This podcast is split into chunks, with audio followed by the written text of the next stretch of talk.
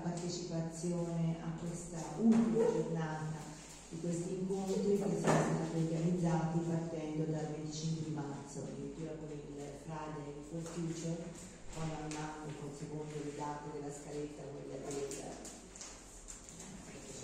del, del 9 aprile, per quanto riguardava la transazione energetica, poi abbiamo continuato sabato 7 maggio con l'incontro sul territorio e alla fine oggi, la giornata di oggi, cosa?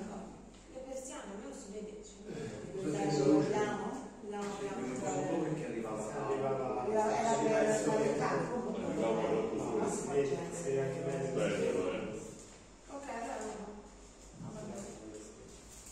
fino appunto ad arrivare oggi che è l'ultima giornata sul terzo incontro verso la mobilità sostenibile. Nel frattempo volevo comunicare anche che ieri sera c'è stata la conclusione di un altro appunto evento che era Camminando per Calenzano, sempre eh, questo progetto ehm, effettuato con la partecipazione dei vari circoli, Sinistra per Calenzano e varie associazioni, poi anche la promotrice delle associazioni assieme, comunque sono faccio parte delle associazioni assieme. E quindi oggi c'è appunto l'ultimo incontro, quindi con eh, una, una scaletta di interventi e partecipazioni e quindi non so che un rumore. E quindi ringrazio le persone che sono intervenute con tutti i relatori. Quindi mm, avete in mano già il programma dell'incontro, quindi inizierà l'inizio dei lavori di questa sessione plenaria, la relazione di Simone Giuntini, Presidente di Sinistra per Calenzano, quindi poi seguiranno i vari interventi. Andrea Tagliaferri, che è consigliere comunale a Campidoglio di Sinistra Italiana, Claudia Corsi, laureata in geografia per- con tesi sulla ciclabilità, Renzo Giovini, delegato alla RSU, Tiziano Carducci, presidente di FIAB Firenze Ciclabile, Elisa Caselli, mobile manager di Manetti e Roberts, Bernardo Balasco, segreteria della Camera del Lavoro di Firenze con delega ai trasporti e alla mobilità, qui è un collegamento esterno, un collegamento esterno. Quindi vediamo, quindi si aprono i dibattiti con i vari punti di lavoro e poi eh, vediamo come si evolve durante la giornata e verrà effettuata poi la pausa pranzo chi è interessato a rimanere viene organizzato un gruppo di persone per poi insomma, lasciare i nominativi per poi fare questa pausa, pausa pranzo tutti insieme. E poi eventualmente riprendere questo vediamo un po' come si sviluppa durante la giornata perché se riusciamo a fare un po' anche diciamo, questo tavolo di lavoro eh, nella mattinata eh, è meglio, quindi noi siamo, siamo anche tutti un po' più liberi, ecco, è questo. Bene, io ringrazio tutti, passo la parola a Simone Giuntini che appunto eh, effettuerà appunto l'apertura di questo incontro. Perfetto, grazie mille Cinzia. Eh, allora, come- ricordavi, eh, queste iniziative, queste tre iniziative vengono dall'appello che abbiamo lanciato in occasione del 25 marzo, appello che abbiamo intitolato Per una civiltà capace di è stato lanciato appunto dalle nostre due associazioni, assieme ad Ecolobby, e raccolto, insomma, ha raccolto l'adesione di gran parte della società civile, eh, i circoli, le associazioni, le forze sociali e politiche insomma, del, del nostro comune. Eh, avevamo invitato a questi incontri anche dei rappresentanti insomma, dell'amministrazione comunale, purtroppo non, non hanno partecipato, ma insomma questo non ci frena da eh, raccogliere eh, tutto il materiale, insomma, le riflessioni che vengono da queste giornate e metterle comunque a disposizione di, di tutta la comunità. Eh, questi, questi incontri appunto nascono perché sentivamo la, necessità di portare tra, tra le persone insomma, il confronto su, sulle tematiche ambientali, anche per, per affrontare ovviamente la, la crisi ambientale con, con delle scelte precise, vedere quello che, che possiamo fare anche come, come realtà locale. E appunto i temi trattati sono stati la transizione energetica, la valorizzazione del territorio e del suolo eh, e oggi invece ci, ci occupiamo della mobilità sostenibile. Eh, dai dati ISPRA del 2021 infatti vediamo come i trasporti siano responsabili di un quarto delle emissioni climalteranti di cui il 92% è rappresentato dai trasporti su strada. Da qui eh, si capisce quanto sia l'importanza di intervenire per ridurre queste, queste emissioni. Eh, solo come intervenire, si possono ottimizzare i flussi di traffico collettivi, ridurre, cercare di ridurre l'uso dei mezzi privati, ovviamente a favore di bici, mobilità alternative e sostenibili, mobilità dolce, trasporti pubblici, migliorare i mezzi stessi attraverso le, le nuove tecnologie. Queste tematiche eh, sono anche affrontate ovviamente nel eh, piano urbano della mobilità sostenibile, sia comunale poi partecipa insomma alla stesura di quello eh, metropolitano. E in questi giorni eh, con l'adozione da parte della giunta municipale del piano della mobilità urbana eh, si apriranno anche insomma, una nuova finestra per presentare osservazioni, possiamo anche eh, vedere insomma, sulla base di una della mattinata magari eh, portare anche il, il, lavoro di oggi insomma, osservazioni all'attenzione del, dell'amministrazione. In comitanza ci sono anche altri eventi, manifestazioni promosse da l'iter insomma va avanti, quindi vedremo anche se è il caso di, di dare un contributo. E, um, il nostro comune ovviamente è in una posizione particolare, trovandosi a cavallo fra Prato e Firenze, siamo influenzati, cioè subiamo anche una grande quantità di traffico di attraversamento, poi abbiamo anche l'autostrada che invece ci attraversa da, da nord a sud, quindi eh, il tema ovviamente anche dell'inquinamento che a Settimento è particolarmente sentito, visto che c'è la vicinanza dell'autostrada, visto che ci sono anche diverse eh, fabbriche, insomma, tema sentito, quindi andare a, a migliorare eh, la, la, mobilità dovrebbe avere anche delle ricadute concrete per, per la qualità della vita di, di chi abita qui. Eh, abbiamo ovviamente il nostro territorio comunale ehm, che si estende abbastanza a nord, insomma, nella, eh, nella, nella, campagna possiamo dire, eh, abbiamo diverse frazioni, quindi c'è anche il tema dello spostarsi tra le frazioni, dalle frazioni del centro cittadino e la, molti insomma, di, di, chi abita nelle frazioni ha, eh, vista la, la scarsità dei, dei collegamenti ehm, con i trasporti pubblici locali, insomma, ehm, sente la necessità appunto di avere un mezzo privato per, per muoversi. Anche qui si, si dovrebbe ovviamente agire, eh, va superato il, il, concetto di una macchina ciascuno, ehm, non è più sostenibile. Eh, preoccupano anche un po', visto il, il subentro della, del nuovo gestore insomma, di autolinee toscane, eh, ci sono diverse segnalazioni di servizi, è un tema che come associazione politico-culturale abbiamo portato anche un'interpellanza all'ultimo consiglio comunale. E, ehm, ecco, e anche qui eh, se pensiamo in Germania abbiamo il biglietto unico a 9 euro per eh, spostarsi su, su, tram, treni e, e bus, eh, chiaramente ci accorgiamo dei limiti invece del nostro sistema. Da questo punto di vista il biglietto unico metropolitano sperimentale è stato sperimentato appunto a Firenze, nella, nella provincia, eh, possiamo ritenere insomma, che sia un'esperienza positiva, che possa essere anzi stabilizzato, ampliato eh, ed esteso. E sul nostro territorio abbiamo, do un po' di spot rapidi, poi magari da, da approfondire dopo nei, nei, tavoli e anche per introdurre un po' gli interventi dei prossimi relatori. Eh, sul nostro territorio ovviamente eh, la, la, stazione del Pratignone sarebbe destinata a essere una, un in futuro per l'interscambio tra, eh, i mezzi, per l'accesso anche alla mobilità, alla metropolitana di, di superficie. Eh, quindi mh, auspichiamo insomma, che, che, si vada in questa direzione. Eh, e poi ovviamente un altro tema che, che, tocca il nostro comune, tutti quelli limitrofi, è quello del, dell'aeroporto di Firenze.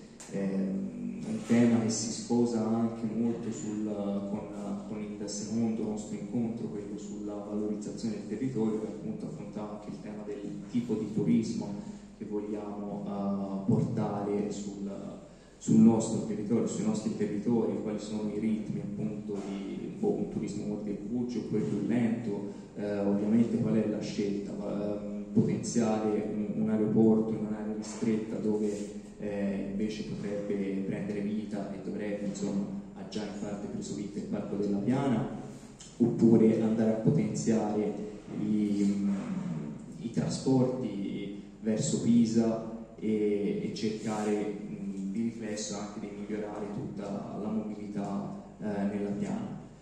Ehm, ecco, eh, anche qui sarà opportuna una, una riflessione.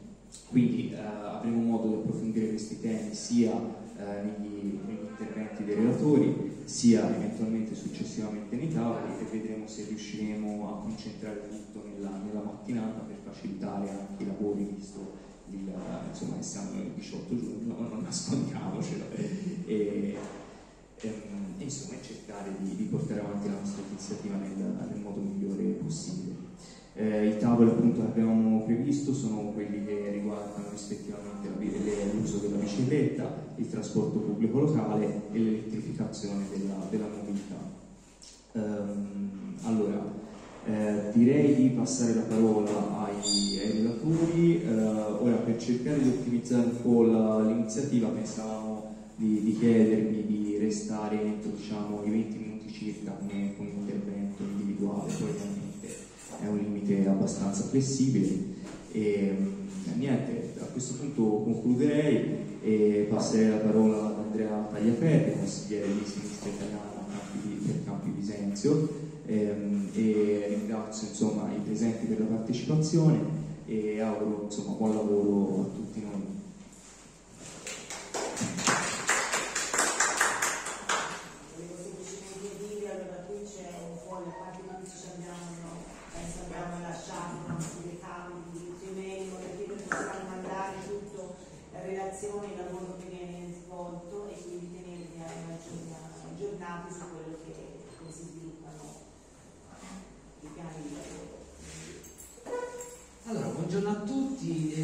Innanzitutto grazie dell'invito all'Associazione Assieme, ai compagni di Sinistra per Calenzano. Eh, devo dire che il tema della mobilità e del trasporto è un tema ormai eh, all'ordine del giorno di qualsiasi agenda politica in maniera preponderante anche rispetto al, al passato e questo sostanzialmente per, per due motivi. Primo motivo per le risorse a disposizione, perché ci auguriamo nei prossimi anni che possano planare sui nostri territori diversi miliardi di euro rispetto a questi temi e quindi è come dire obbligo della politica, delle associazioni, delle liste civiche, dei territori tutti insieme oggi discutere e progettare quello che è appunto il modello di trasporto pubblico e di mobilità che noi vogliamo. E il secondo elemento è forse perché siamo sostanzialmente anche ad un, ad un momento di svolta nella storia no? di come noi eh, studiamo e progettiamo questo, que, que, que, questo tema. Tant'è che eh, se noi pensiamo in passato eh, un po' l'auto era lo status symbol, no? Del, lo status symbol della, della, società e probabilmente più grande, più inquinante era e più elevato diciamo della classe sociale, della classe sociale eri. Ecco, oggi vediamo una consapevolezza un po' diversa nei confronti della, della, popolazione, insomma delle persone stesse. Oggi è diventato uno stato simbolo avere il monopattino, avere la bicicletta elettrica, avere l'auto elettrica, quanto costano le auto elettriche, no? E quindi questo oggettivamente eh, sta modificando nella consapevolezza delle persone e quindi questi due elementi ci devono in qualche maniera stimolare a sforzarci e a lavorare in questo, in questo senso. Ecco, siamo in un periodo di transizione, in un periodo di svolta non è mm, come dire la prima nella storia delle città, no? se noi pensiamo dalla rivoluzione industriale in poi abbiamo almeno avuto quattro transizioni rispetto alla mobilità, rispetto a come le persone si spostavano nelle proprie città, pensiamo alla transizione dal, da, dall'animale e le città che erano studiate, progettate, realizzate per una mobilità interna, no? con, con, le carrozze eccetera, poi l'avvento del treno, poi del, del tram e le città che si sviluppavano attorno a queste direttrici, a queste infrastrutture, pensiamo al Sesto Fiorentino, no? che si sviluppa tutto attorno alla, alla, stazione e poi abbiamo avuto l'avvento dell'auto eh, che anche quello ha prodotto un modello di città, di, di progettazione della città diverso ed è quello che insomma ancora oggi noi eh, che ancora oggi applichiamo, pensiamo a Campi Videnzio ma anche in parte a Calenzano, quindi una urbanizzazione diffusa, l'avvento delle cosiddette villette no? che eh, avevano ciascuno il proprio garage, i posti auto, i parcheggi, le infrastrutture viarie, quindi è chiaro che la storia delle città e di come si è progettata la città nel corso del tempo come ci si spostava all'interno e tra le città ha determinato il modello eh, di sviluppo, il modello urbanistico di, di, di, della città stessa. Ecco, in questo senso oggi siamo ad una fase di transizione e forse le amministrazioni pubbliche, gli enti locali devono, e soprattutto anche le organizzazioni politiche, i partiti politici, devono provare in qualche maniera ad avere una visione, uno scenario futuro da qui ai prossimi vent'anni. Ho visto a Calenzano come a Campi il piano operativo ormai sta diventando l'opera del Duomo dal, dal tempo in memoria che, eh, che, serve, a Campi non l'abbiamo neanche adottato se mi può rasserenare, quindi insomma eh, siamo proprio ancora a livello di progettazione, però è chiaro che in questo senso, in questo senso bisognerebbe provare a mettere al centro di questi strumenti proprio, proprio questo, questo tema qui e provare anche ad abbandonare un po' le logiche di costruzione di lottizzazione che venivano fatte in passato, che ogni, ogni periodo storico ha avuto, diciamo, ora è facile a posteriore trovare le criticità, però oggi se leggiamo queste determinate criticità proviamo in qualche maniera a sviluppare un disegno di città, un disegno di città diversa. Ecco, alla base di questa transizione naturalmente c'è la questione della sostenibilità. Ora, anche il termine sostenibilità ormai è quasi un concetto arcaico, visto che ormai è da 30 anni che le organizzazioni, che le organizzazioni mondiali eh, sostanzialmente si, si, definiscono obiettivi e poi sistematicamente ogni 10 anni vengono rimandati a decennio dopo, no? Però anche qui sulla sostenibilità non ci sa niente da inventare, ci sono modelli che mh, in qualche maniera devono solo e semplicemente essere applicati. Il modello della sostenibilità e del trasporto sostenibile sostanzialmente si basa su tre assi. Il primo sembra quasi coercitivo, ma è, è, è la realtà, evitare gli spostamenti inutili. Il secondo passare dal mezzo privato al mezzo pubblico. E il secondo asse di progetto è quello della trasformazione di veicoli e quindi di mezzi di trasporto più eh, sostenibili e quindi meno inquinanti. Ora, mentre sul terzo aspetto le amministrazioni pubbliche, gli enti locali penserà ai mercati, l'Unione Europea, insomma stanno eh, adottando delle direttive per queste grandi compagnie, lo vediamo che il mercato si sta trasformando piano piano dal motore a combustibile all'elettrico, però sugli altri due aspetti, quindi evitare gli spostamenti inutili e, e dire, passare dal mezzo privato al mezzo pubblico, gli enti locali, le amministrazioni pubbliche, proprio gli enti territoriali hanno, come dire, devono essere protagonisti. Nel primo caso un po', cioè evitare gli spostamenti inutili, un po' la pandemia ci ha aiutato, va bene, a, forse ad arrivare a questo, a questo elemento. Pensiamo che oggi la maggior parte di quelle azioni, ma dobbiamo cercare di ampliare, queste sono cose concrete, ma la maggior parte delle azioni che noi possiamo fare verso il comune, per dire oggi le possiamo fare in maniera digitale, senza dover spostarci in auto, andarci e così piano piano con il tempo potremmo come dire, eh, aumentare il livello dei servizi digitali, quindi passare anche per le poste, per le banche e evidentemente anche lì provare a costruire dei modelli di città, dei modelli spaziali di città che hanno tutto intorno alla cosiddetta città a 15 minuti, no? Questi sono modelli e poi anche qui non c'è nulla da inventarsi, cioè in Europa, in Europa eh, ci sono già esperimenti in questo senso, anche perché tutti gli studi ci dicono che fino a 4,5 km è più veloce spostarsi a piedi, in bicicletta, piuttosto che con la macchina, con la macchina si intende naturalmente salire, montare, fare parcheggio, spostarsi, eccetera, e via discorrendo.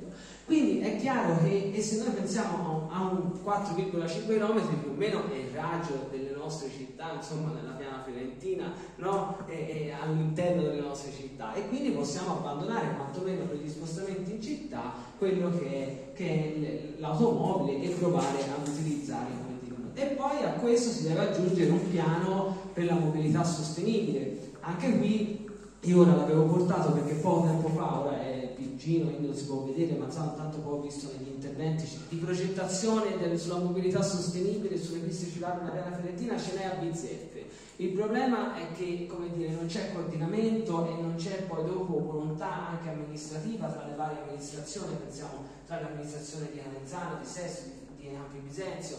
Questa parte, questa elaborazione manca, manca e questo coordinamento manca e c'è un po' da fare. Il Consorzio di Bonifia ormai più di dieci anni fa aveva presentato un progetto di mobilità sostenibile, qua si parte dal parco di, di Travalle, dal, dal Neto, poi lo si va a Montemorello fino ad arrivare praticamente a Simia, no? utilizzando quello che è il reticolo idrografico del nostro territorio, della Cana Fiorentina che sappiamo essere molto, molto fitto. Quindi c'era sostanzialmente tutta una serie di, eh, qui si parla praticamente di 70 km di piste ciclabili ma non piste ciclabili nel senso utilizzando il ritiro idrografico, quindi praticamente già esistenti, si tratterebbe di mettere assieme, no? semplicemente assieme tra i tre comuni questi, questi, elementi per poter fare. Ecco, questo progetto per esempio è nel cassetto del Consorzio di Bonifica ormai a dieci anni e probabilmente gli attuali amministratori, essendo anche recenti, fare una colpa, però insomma, essendo piuttosto giovani, manco magari lo conoscono, ecco, questo, questa, questa progettualità qui. Quindi per dire cosa? Per dire che come dire, le alternative da inventarci c'è molto poco, va bene? Ci, si tratta di dover applicare e oggi oggettivamente, questo ce lo dobbiamo dire, c'è un vulnus eh, veramente amministrativo e politico rispetto perché oggettivamente i sindaci e gli enti locali ormai concorrono alla definizione di quelle che sono le proprie strategie andando a Firenze e ognuno per se stesso concorre, quindi il sindaco di Sesto Fiorentino va a Firenze in regione a chiedere la tranvia per Sesto Fiorentino, il sindaco di Campi va a chiedere la tranvia per Campi Bisenzio e così via, Bagnoli di uguale, eccetera. Non c'è purtroppo una messa insieme di queste, di queste e, e l'esempio più latente è quello dello snannoro, cioè nel senso noi arriviamo a un ritardo di vent'anni a realizzare un sistema tranviario per la piana fiorentina, perché ci arriviamo a un ritardo di questo tipo, quando ormai le tranvie smettono anche di costruirle perché sono costose, ci sono veicoli, ci sono strumenti, pensiamo a Ginevra, insomma ci sono altri esempi a giro per l'Europa che si sostituiscono a questi mezzi. Ora io non sono contro la tranvia, eh, assolutamente, nel senso è uno strumento che accambia anche se non è la tranvia dire, che, che, che, poteva servire, che aveva una, eh, che poteva avere uno, sviluppo in questo senso, però detto questo, tutto se ci fanno una tranvia a campi che passa a San Domino, va bene uguale, però anche quello significa, cioè, c'è una mancanza di progettualità coordinata all'interno della piana fiorentina, perché una tranvia come quella dello Snandoro, va bene? Che passerebbe sul Sesto Fiorentino, che collegherebbe Firenze con Campi Bisenzio, allora che collegherebbe Firenze con il polo scientifico, non c'era bisogno di fare il, la, la, tranvia parallela alla stazione per arrivare al polo, al polo, scientifico, ma che poteva collegare anche Firenze con i Cigli e quindi con Pratignone, perché praticamente erano collegati direttamente con, con la stazione ferroviaria. Ecco, manca un disegno complessivo rispetto a questo, rispetto a, a questa intermodalità poi degli. Per esempio, faccio un altro esempio, la tranvia a Campo Pisenza arriva, viene realizzato un parcheggio scambiatore, il parcheggio scambiatore è a 2 km ditemi qual è la interconnessione rispetto, rispetto a questo, no? Quindi oggettivamente manca questo e secondo me, ed è una battaglia che dovremo fare in, in futuro, è rispetto anche all'assetto istituzionale, cioè nel senso con la chiusura della provincia, con la chiusura della provincia, insomma, la trasformazione diciamo, da provincia a città metropolitana, ma abbiamo tolto di fatto la democrazia in quello, in quello, strumento, in quello strumento lì. Ecco, io ritengo che questo meccanismo decisionale non funziona, guardiamo poi anche sull'aeroporto, no? anche lì sull'aeroporto ormai in Francia addirittura hanno visto che naturalmente l'impatto di inquinamento in proporzione è, è non, non è stratosferico rispetto a quello della mobilità che è molto più impattante ma in proporzione molto di più quello di un aereo no? allora in Francia stanno incominciando a eh, togliere sostanzialmente quelle che sono le linee eh, aeree interne che ne so Parigi-Lille che è già coperto dai treni di alta velocità no? e quindi stanno incominciando piano piano a togliere queste tratte aeree interne in modo tale da spingere le persone ad andare sull'alta velocità, quindi con il mezzo più veloce. Più o meno è la stessa politica che stiamo facendo in regione toscana da dieci anni a questa parte, va bene? Mettiamola così. Ecco, quindi per dire che c'è un vulnus veramente di coordinamento, di eh, amministrativo, di come si gestisce, di come si, si interpreta il futuro e di come si vuole disegnare le città del futuro e in questo senso l'unico, l'unico, l'unico ambiente istituzionale dove, deve essere, dove può essere fatto, dove deve essere fatto, questa è la città metropolitana e quindi secondo me bisogna partire da modificare lo statuto della città metropolitana, quell'articolo 2, e far sì che il sindaco della città metropolitana possa essere il sindaco di qualsiasi altro comune della città metropolitana che venga eletto. Non voglio aumentare la spesa pubblica dicendo, dicendo che si rifà le elezioni, eh? anche con lo stesso sistema di adesso, senza dover fare le elezioni, eccetera, ma bisogna dare la possibilità di dare dignità a dei territori che sono convinto che hanno una visione più ampia, pensiamo pensiamo ai, ai, sindaci della Piana Fiorentina, ma perché non quelli del Mugello, ma perché non quelli dei Chianti. Invece noi dobbiamo, secondo me, politicamente riuscire a interrompere questa visione fidenzocentrica e che oggettivamente non, non riesce a coordinare, anche per impegni gravosi, eccetera, non riesce a coordinare quello che è la visione, lo scenario di una piana fiorentina che appunto abbia eh, come, eh, come scenario futuro quello della mobilità sostenibile. Grazie.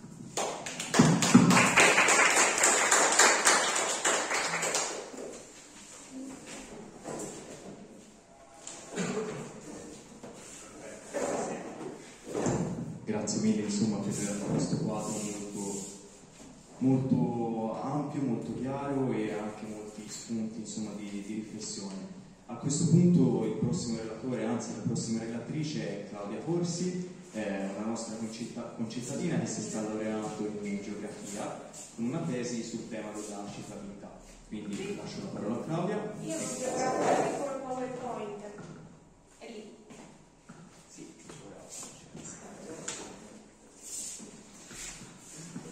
allora, mi sono preparato qualche scartone così se mi dimentico qualcosa, so dove leggere. Allora, buongiorno a tutti, eh, per chi non mi conosce, tecnicamente quasi tutti mi conoscono, io sono Claudia Corsi e eh, sono una laureata del corso di laurea in geografia presso l'Università di Firenze e mi sto laureando con una tesi che riguarda proprio la circolabilità nel contesto della terra fiorentina con un focus su Calendano e Sesto Fiorentino. Motivo per cui sono stata invitata qui e vi ringrazio per parlare proprio della bicicletta nel contesto urbano. Io ho deciso di parlare della bicicletta nel contesto urbano. Allora, um, vai avanti. Eh, siccome spesso si sente parlare di ciclabilità come uno tra gli assi fondanti della città sostenibile, mi premerebbe dare una definizione di ciclabilità. Cioè, che cos'è la ciclabilità? La ciclabilità si intende, per ciclabilità si intende utilizzare la bicicletta come vero e proprio mezzo di trasporto per persone e in seconda battuta anche per le merci all'interno di un contesto urbano. Per le merci possiamo pensare per esempio adesso ci sono le cargo bike o già soltanto il fenomeno dei riders, no?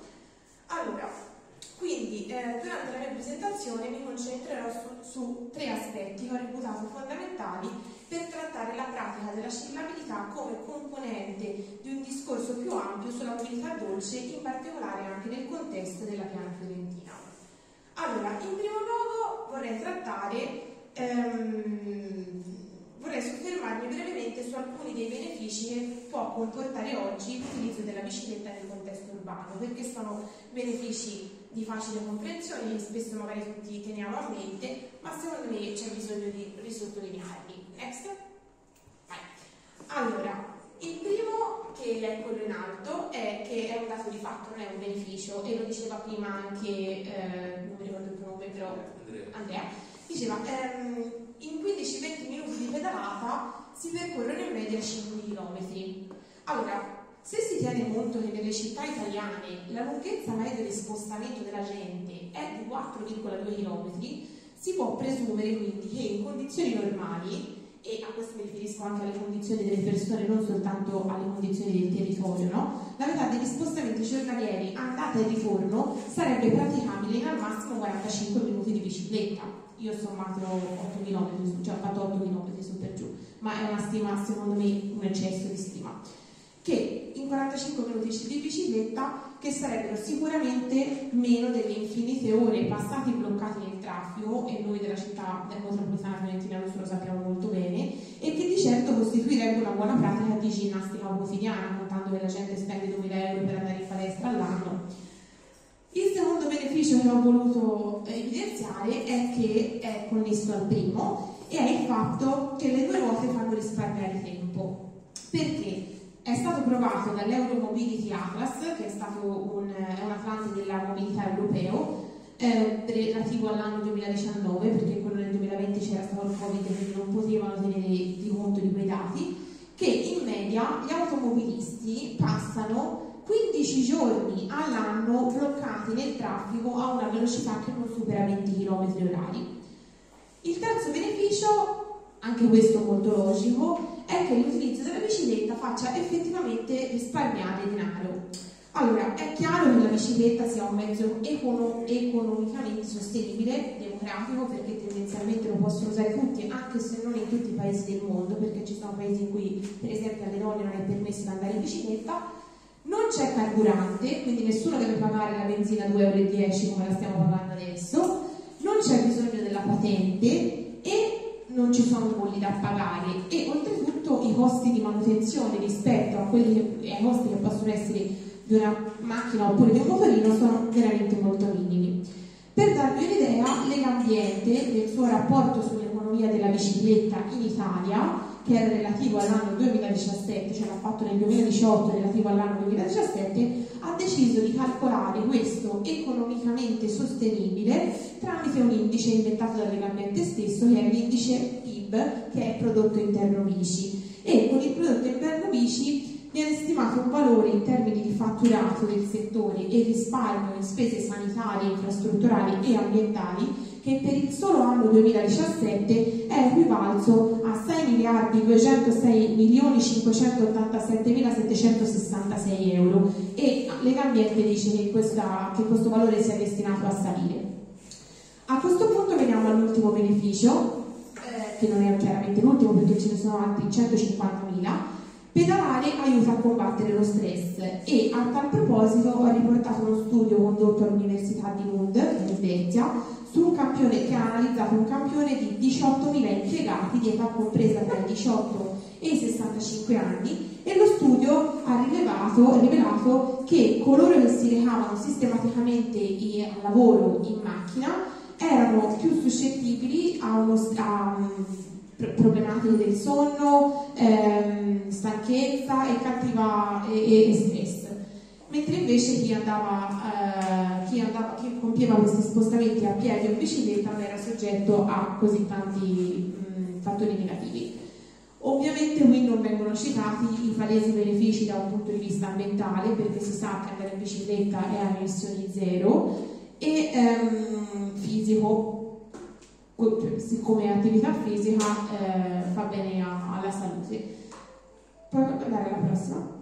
Allora, dopo aver elencato i benefici, a questo punto sorge una, domanda sorge spontanea, ma noi come siamo messi a tasso di cittadinità? Allora, in Italia la bicicletta è ancora chiaramente agli ultimi posti tra i mezzi di trasporto ed è utilizzata sistematicamente nel tragitto casa-lavoro, casa-scuola eh, e viceversa dal 3,6% della popolazione, quando in qualsiasi paese dell'Europa, tranne qualcuno mi pare la Spagna, non, forse sbaglio, però ad ogni modo la media europea oscilla tra i 7 e, 8 per, e l'8%. Quindi eh, a questo punto ho reputato interessante analizzare i dati sulla mobilità e l'utilizzo della bicicletta nel contesto della città metropolitana. Allora, eh, nella città metropolitana, che ha sostituito la provincia, la provincia ricordiamoci che la città metropolitana ha poco più di un milione di abitanti, no?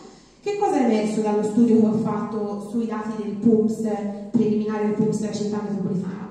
che secondo le matrici di origine e destinazione presenti nel PUMS, in media in ogni giorno feriale all'interno della città metropolitana vengono effettuati 2 milioni e 900 mila spostamenti con la macchina da e per la città metropolitana di Firenze. Di questi spostamenti, oltre il 55% avviene soltanto tra Firenze e i comuni della cintura fiorentina, e sono, lo sappiamo tutti, Calenzano, Sesto, Campi, Signa, Lastra, Fiesole, Impruneta, Bagliarripoli e Scandicci. Il dato, un dato interessante contenuto nel biciplan metropolitano che si trova all'interno del PUMS è che, vi conferma i dati italiani, i dati italiani, è che all'interno dell'area della città metropolitana di Firenze tre spostamenti su quattro rientrano in una fascia chilometrica che va dagli 0 ai 10. Ecco, se pensiamo che 10 è solo il limite massimo e non la media degli spostamenti, e contando che in media 5-6 km si percorrono in mezz'ora di pedalata, il quadro si trasforma e possiamo capire che la maggior parte degli spostamenti, ora magari io faccio una stima eccessivamente ottimista, però ad ogni modo tanti spostamenti di questi potrebbero effettivamente essere convertiti in spostamenti in bicicletta. Eh, se possiamo andare avanti, eh, a questo punto ho restretto ulteriormente il campo e sono arrivata a Calenzano. Eh, I dati che ho analizzato sono stati dati preliminari per stilare il PUMS che Calenzano ha fatto nel 2020 e che ci dicono quante macchine, alcuni, quelli che ho messo qua, ci dicono quante macchine si spostano ogni giorno lungo il suolo comunale. Chiaramente sono troppe. Allora, le rilevazioni effettuate sulle componenti del traffico nel solo orario di punta mattutino d'un'ora, dalle 7.45 alle 8.45, mostrano che ogni mattina, in media, in un'ora, a Calenzano si spostano 3.100 veicoli soltanto all'interno dei confini comunali, cioè queste sono persone che restano dentro Calenzano. 7.000 sono i veicoli di scambio, per veicolo di scambio si intende chi va tipo da Sesta a Calenzano, da Calenzano a Campi Bisenzio, no? chi ha come meta o destinazione, come eh, partenza o destinazione Calenzano. E poi abbiamo 3.000 veicoli che sono soltanto di attraversamento, cioè gente che va da Sesto a Prato o, e compagni. Ovviamente a questi bisogna aggiungere i veicoli pesanti e la cosa ancora più desolante è che questi sono valori al netto di, di, tutto, ciò transita, di, di tutto ciò che transita lungo l'autostrada. Del questionario aperto che era stato fatto dal comune di Calenzano e che era stato messo online, eh, aperto alla compilazione da parte dei cittadini e dei siti users di Calenzano, emerge che su 1025 compilatori tra i, rispon- tra i rispondenti residenti eh, nel comune di Calenzano, 667 risponde di recarsi al lavoro in macchina. Eh, cioè, il 26% dichiara di, questi, di lavorare a Calenzano, il 15% a Sesto Fiorentino e il 7% a Campi Bisenzio. Cioè, se sommiamo queste percentuali si arriva a un 48% di spostamenti che sono tra Sesto, Calenzano e Campi Bisenzio. Cioè, per un range chilometrico quanto sarà? 7 km, forse un pelino di più? Cioè, mm, è, secondo me, continuo a ripetere, potrebbero essere spostamenti che potrebbero effettivamente essere convertiti in forme di mobilità sostenibile e non soltanto prendendo la bicicletta, cioè esiste anche l'intermodalità, cioè prendo la bici e la metto sul treno, scendo e faccio altro, oppure faccio ehm, bicicletta fino a un certo punto e autobus dopo una certa. Poi andare avanti. A questo punto mi chiedo, eh, ma un incremento del tasso di ciclabilità, cioè più piste ciclabili, eh, comporterebbero un maggiore tasso di ciclabilità? La sola presenza delle piste ciclabili è abbastanza per far sì che le persone utilizzino la bicicletta per gli spostamenti ordinari? La mia risposta è no, perché con tassi di ciclabilità così bassi è insensato sperare che la pratica della ciclabilità per gli spostamenti urbani si incentivi spontaneamente con il solo aumento del chilometraggio delle piste ciclabili. Come conclusione, ah, eh, e qui ho fatto, queste mappe le ho fatte io perché ho censito tutte le piste ciclabili di Sesto e di Calenzano e le ho messe eh, a confronto perché questa qui è, è Calenzano, questa qui è Sesto. Allora, qui eh, ora non si vede perché c'è una bassa risoluzione, però abbiamo fatto l'evoluzione per, ehm, per ehm, amministrare all'amministrazione comunale, cioè per fare vedere che tipo di evoluzione avevano avuto le piste ciclabili, cioè come erano state pensate all'interno del contesto calenzanese. E a mio avviso le piste ciclabili di Calenzano sono capillarmente inserite nel contesto urbano, mentre invece Sesto, che si vanta tanto di essere un comune ad alto tasso di ciclabilità e ci fa 50.000 ore di di, di, insomma, su Alfredo Martini e compagni, cioè Sesto Fiorentino ha fatto delle piste ciclabili che fanno un anello intorno al centro, ma a che serve fare un anello intorno al centro se nel centro di Sesto Fiorentino non ci sono piste ciclabili? Cioè perché se io sto a Settimello e devo andare qua, che magari c'è il Calamandrei, io non farò mai questa cosa in salita, io farò il centro di Sesto e arriverò a destinazione perché in questa maniera le piste ciclabili, secondo me, sono state pensate per essere usate durante il weekend con i bambini e non sono assolutamente funzionali agli spostamenti ordinari. Quindi, avanti, come conclusione emerge secondo me un dato incontrovertibile, ovvero che l'uso della bicicletta nel contesto urbano sia veramente tanto migliorabile. I benefici connessi ad una maggiore ciclabilità benefici che si riflettono non solo in prima battuta su chi individualmente utilizza la bicicletta, ma anche sulla città stessa, perché più bici in giro, più eh, c'è un, una, cioè, chiaramente una riduzione del traffico, più c'è un'attenzione da parte di chi si muove con la macchina nei confronti dei ciclisti e soprattutto più persone ci sono in bicicletta, la città respira e ehm, c'è maggiore cura, io credo, del contesto, ci possa essere maggiore cura del contesto urbano. Eh, quindi la bicicletta e il suo uso urbano devono necessariamente essere rivoluzionati.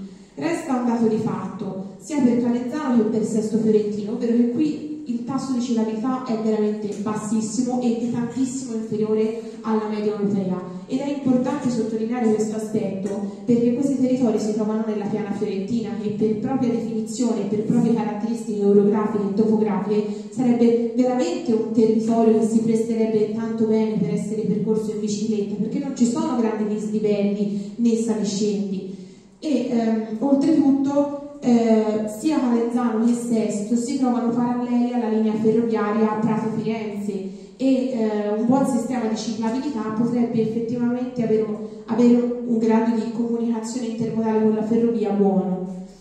Come sollevato in precedenza, analizzando i dati sulla ciclabilità italiana e quelli della città metropolitana di Firenze, emerge quindi che le piste ciclabili costituiscano soltanto un aspetto di un discorso generale orientato alla mobilità dolce e che quindi non si può demandare alla sola loro presenza la crescita del numero di ciclisti urbani. È indispensabile un percorso di avvicinamento alla ciclabilità e sono sentite come improcrastinabili delle misure politiche forti che invertano la rotta del dominio della macchina e che portino le persone a optare per la bicicletta come mezzo effettivo di spostamento e non come veicolo di divertimento durante una domenica di sole del weekend.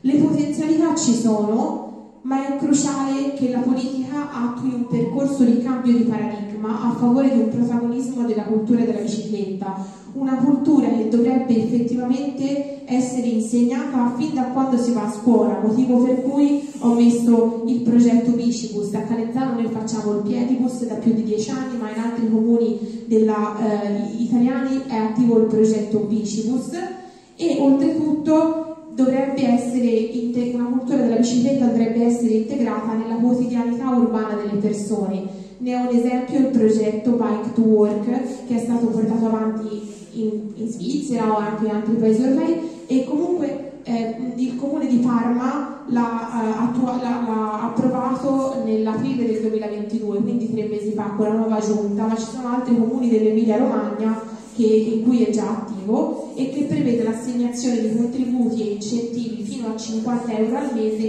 per chi si reca lavoro pedalando. Quindi, proprio concludendo e poi non dico più niente, si possono fare le piste ciclabili, si può fare tutto quello che ci pare, però fatta la pista ciclabile bisogna formare, formare i ciclisti urbani. Grazie.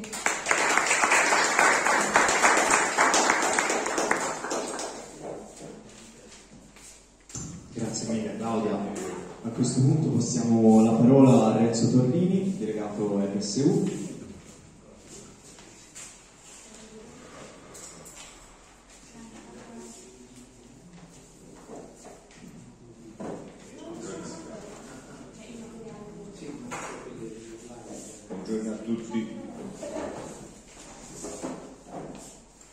io sono delegato dell'SU e eh, quindi porterò quella che abbiamo vissuto in azienda negli ultimi anni relativamente alla mobilità dei lavoratori. Eh, no, credo. E, mh, la nostra è un'azienda che mette impiega all'incirca 250 persone più un'altra cinquantina dell'indotto eh, i numeri sono equamente divisi tra personale che si deve lavorare eh, di giornata quindi che ha un orario tra l'8 e le 9 e l'altro è invece di turno quindi avremo dalle 6 le 13.30 le 14 e le 22 come orari diciamo di mobilità del, del personale. Negli anni noi abbiamo anche cercato di eh, fare degli accordi che mettessero, che riducessero l'orario di lavoro anche a quelli di giornata per non andare a impattare sull'orario classico delle 17, quindi siamo riusciti in alcuni casi a portare l'uscita alle 16.20, alle 16.30 per riuscire a, di, a, diluire un po' di più il flusso delle, delle persone sulle strade. Di certo qual è la problematica che c'è in un'azienda di Calenzano di queste dimensioni?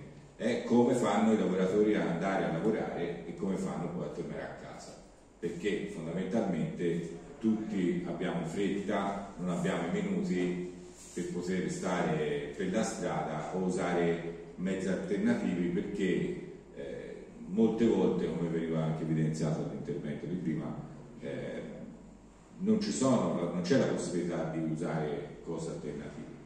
Noi abbiamo un un pullman che viene la mattina alle 8 dal Valdarno che porta con sé quattro lavoratori che entrano però alle 8, se li cambiasse di turno dovesse entrare di turno non ci sarebbe nessun mezzo pubblico che viene sulla piana in quel momento sono, non c'è nessun mezzo pubblico che ci porta sulla direttrice verso Pistoia, che comunque è un'altra direttrice importante. E, e anche la, la, costruzione della perfetta di caso di Mezzana non è che ha risolto grandi cose perché le, le rotonde più grosse portano a delle code mattutine o pomeridiane eh, che hanno un impatto devastante sulla volontà de, della gente di prendere i mezzi pubblici.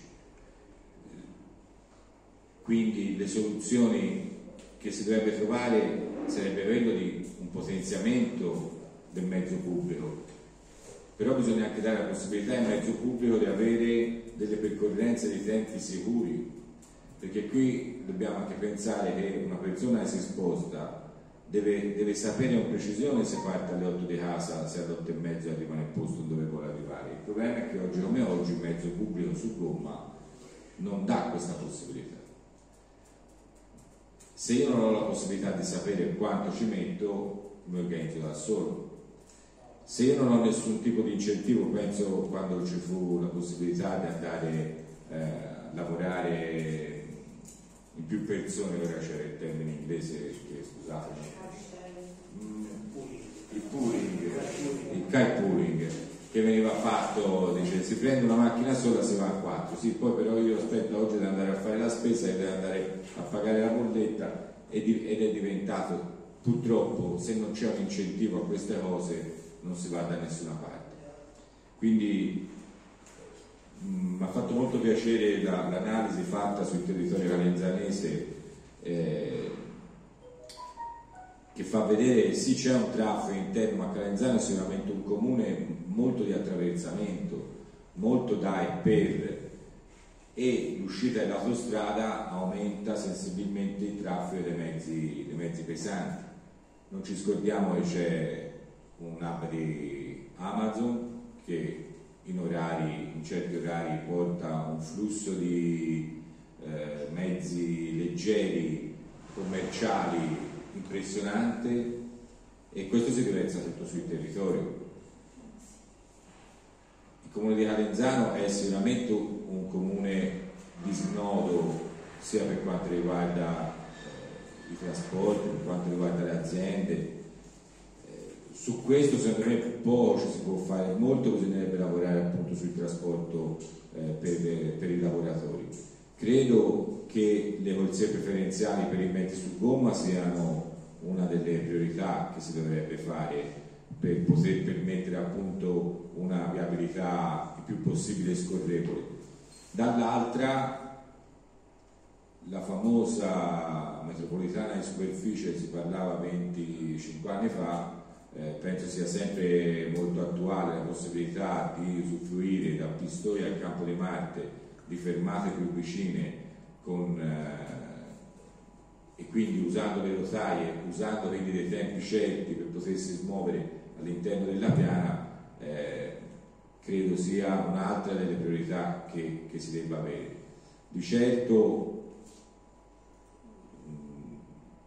l'ipotesi della pista dell'aeroporto, di, dell'allungamento, dello spostamento andrebbe a chiudere, andrebbe a togliere la strada che porta da Sesta allo Smannoro. Ora dice che c'entra questo la mobilità dell'aeroporto, c'entra perché se noi tagliamo una delle poche, delle due strade che tagliano da, da nord a sud eh, la piana, inevitabilmente si, si, avremo un traffico assurdo su quelle rimanenti e quindi sarà ancora peggiorativo per tutti i traffici. Io credo che se si riesce a risolvere intanto un po' di problematiche per i lavoratori, sicuramente si andrebbe a ridurre già un po' di, di mobilità. Sono anche molto d'accordo, eh, lo cito perché mi è piaciuto molto l'intervento, il precedente sulla, pur essendo uno che usa la bicicletta, eh, siamo, siamo, non solo a poche piste ciclabili, secondo me siamo anche a brutte piste ciclabili. Qua sul viale d'Antalighieri, per citarne una, eh, è tutto un saliscendi di passi carrabili, ci sono le aziende che ce lo da fare, però qualche volta mi immagino sempre in bicicletta di prendere qualche mezzo e esci dal cancello perché non ha guardato se sta arrivando un ciclista, oppure delle volte si vanno a ritagliare sul marciapiedi che sono sempre comunque eh, fruiti da persone che vanno a piedi e da mamme e passeggini e quindi il ciclista difficilmente ci va su, quel, su, quelle piste lì, ma tende ad andare più per la strada. E per la strada penso sia uno dei posti più pericolosi dopo far parte della regione straniera, penso sia quello di fare il ciclista ma nella anche, via. Ma anche le ciclabili dove c'è un, un rialzo, un marciapiede così, cioè uno batte con la bicicletta con una ruota, cioè come si fanno a scambiare una tasca? Non c'è vero. Cioè non c'è verso, una signora che ha un bambino su in truppi su questo marciapiede che c'è lì che deve delimitare la posizione della carreggiata con il marciapiede. Cioè dove si va nelle varie, io non voglio portare l'esempio di Olanda, quello che è, ma dai, tutti hanno, non ci sono questi, questi impedimenti. Veramente se uno usa con il pedale questo marciapiede, ti rovini. Io, io credo È perché una cosa, diciamo, almeno a Calenzano vedo che stanno facendo queste piste ciclabili con tutti questi riccioli gli spazi traffico che dovrebbero, dovrebbero proteggere dai traffici. Io credo che, che la, Sì, volevo fare un intervento. Io vado in bicicletta. No, sì, hai ragione. no, dato che ho finito, No, guarda, quindi se- una puntualizzazione. il, io credo che, sono perfettamente d'accordo, perché in Olanda fanno le strade pensate alle piste ciclabili, mentre in Italia si adatta a quelle che abbiamo per poter mettere un segnalino dal punto di vista di qualsiasi amministrazione per poter dire noi abbiamo x chilometri di piste ciclabili. In realtà dovrebbe essere la qualità della pista ciclabile, il rapporto tra la qualità e la, e la lunghezza della pista ciclabile che dovrebbe essere valorizzata non esclusivamente la, i chilometri che si percorrono. Grazie, se puoi.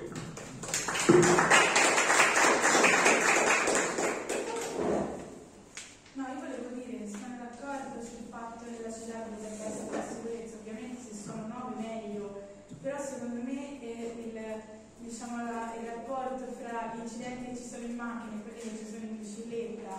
cioè è comunque superiore a quelli in macchina, in macchina non ti rendi conto, cioè i pericoli sono gli stessi, forse anche di più, e la percezione in bici è alta come quella in macchina, quindi io a 5, anni, 4 anni vado sempre tutti i giorni in bici e sarò caduta una volta.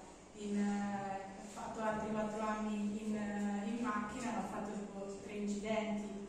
Ehm, nel senso, quando al momento che uno è in bicicletta, cerca, attento, poi più persone vanno in bicicletta, più il comune è portato a migliorare la parete ciclabile. Questo, io penso questo, nel senso che le cose cambiano quando c'è una maggiore richiesta di, ehm, di, del servizio.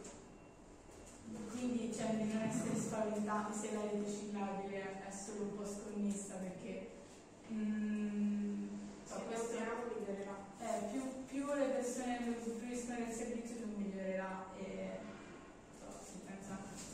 Volevo dire questo.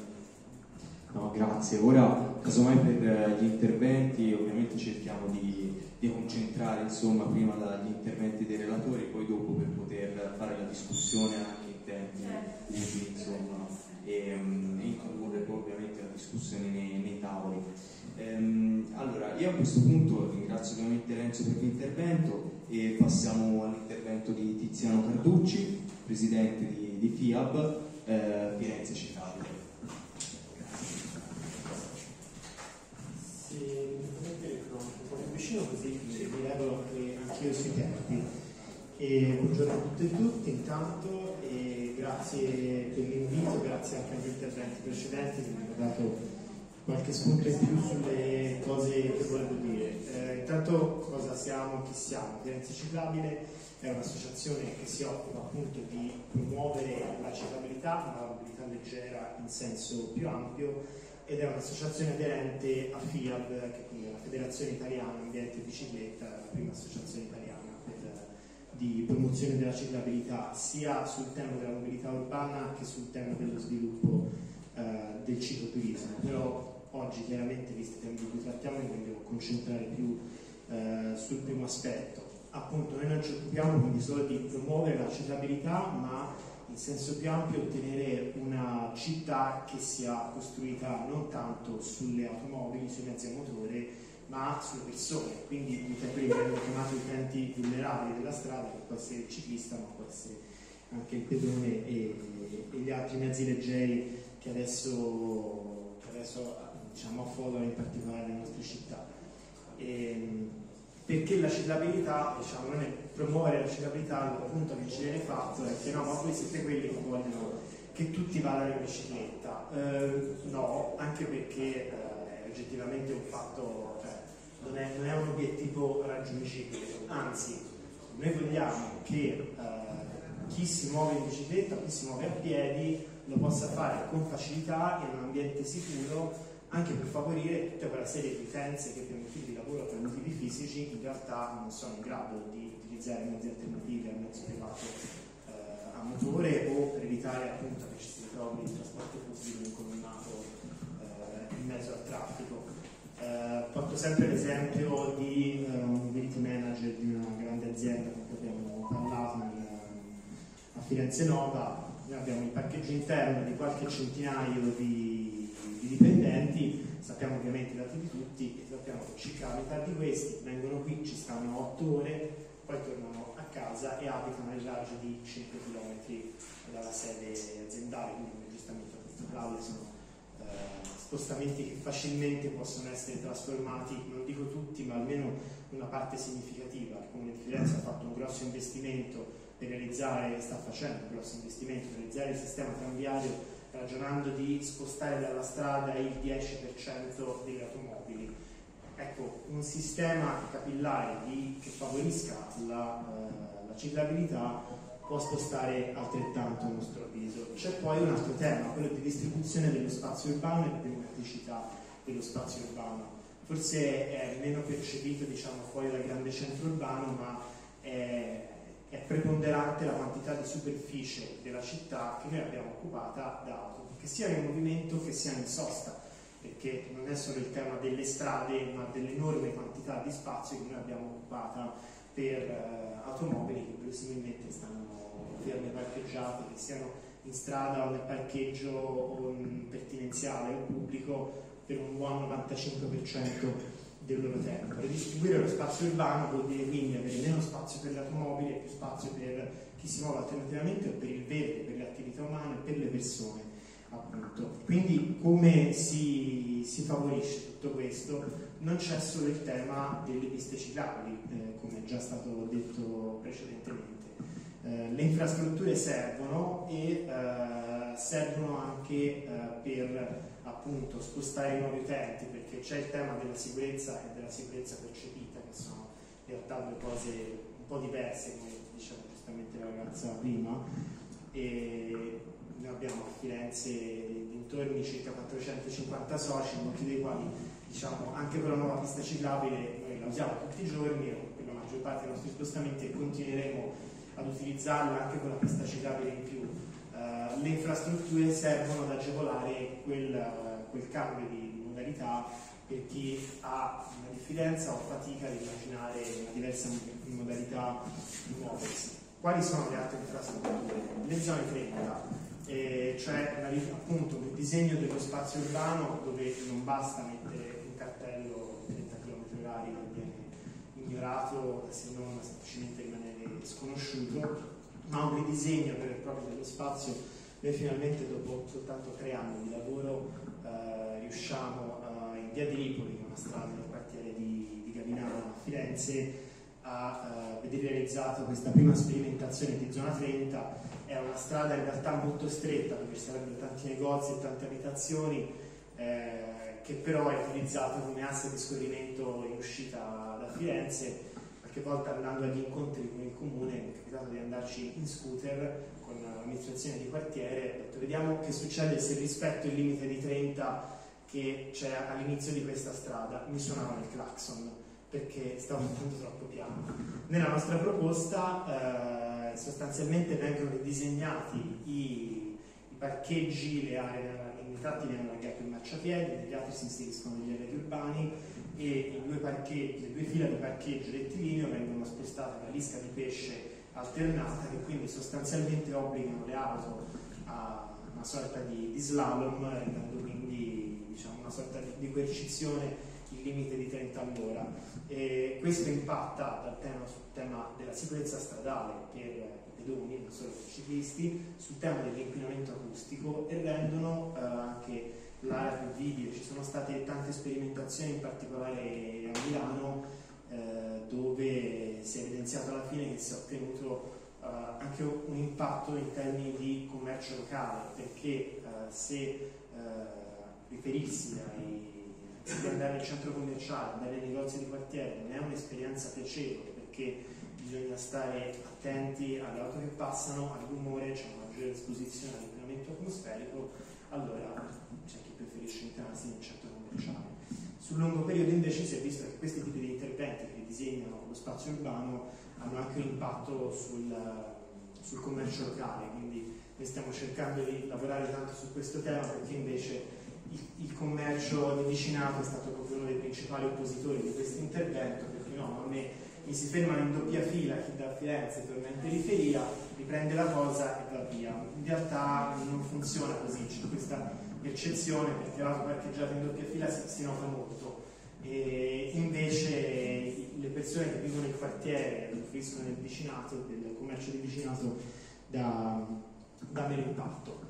Ci sono poi andando avanti due strumenti introdotti nel codice della strada da ormai due anni, però diciamo che non hanno, hanno avuto un'applicazione disuniforme sul territorio nazionale, ovvero le corsie ciclabili e le corsie per doppio senso ciclabile. Sono quelle realizzate inizialmente nel primo periodo di uscita dal primo lockdown dal, anche nel comune di Firenze, sono quelle che vengono chiamate le piste ciclabili disegnate che quindi sono pericolose, eh, cioè diciamo sostanzialmente sulla carreggiata stradale una linea tratteggiata con il simbolo della bicicletta che infatti eh, chiaramente non è adatta a un asse di scorrimento ma deve essere pensata per quelle strade minori in cui quindi in sostanza si evidenzia eh, uno spazio della strada che è dedicato al, al ciclista. Funziona e involontariamente ce l'ha evidenziato un autista del trasporto pubblico quando ci ha detto che una strada in cui appunto è stata realizzata una polizia ciclabile ha dichiarato che adesso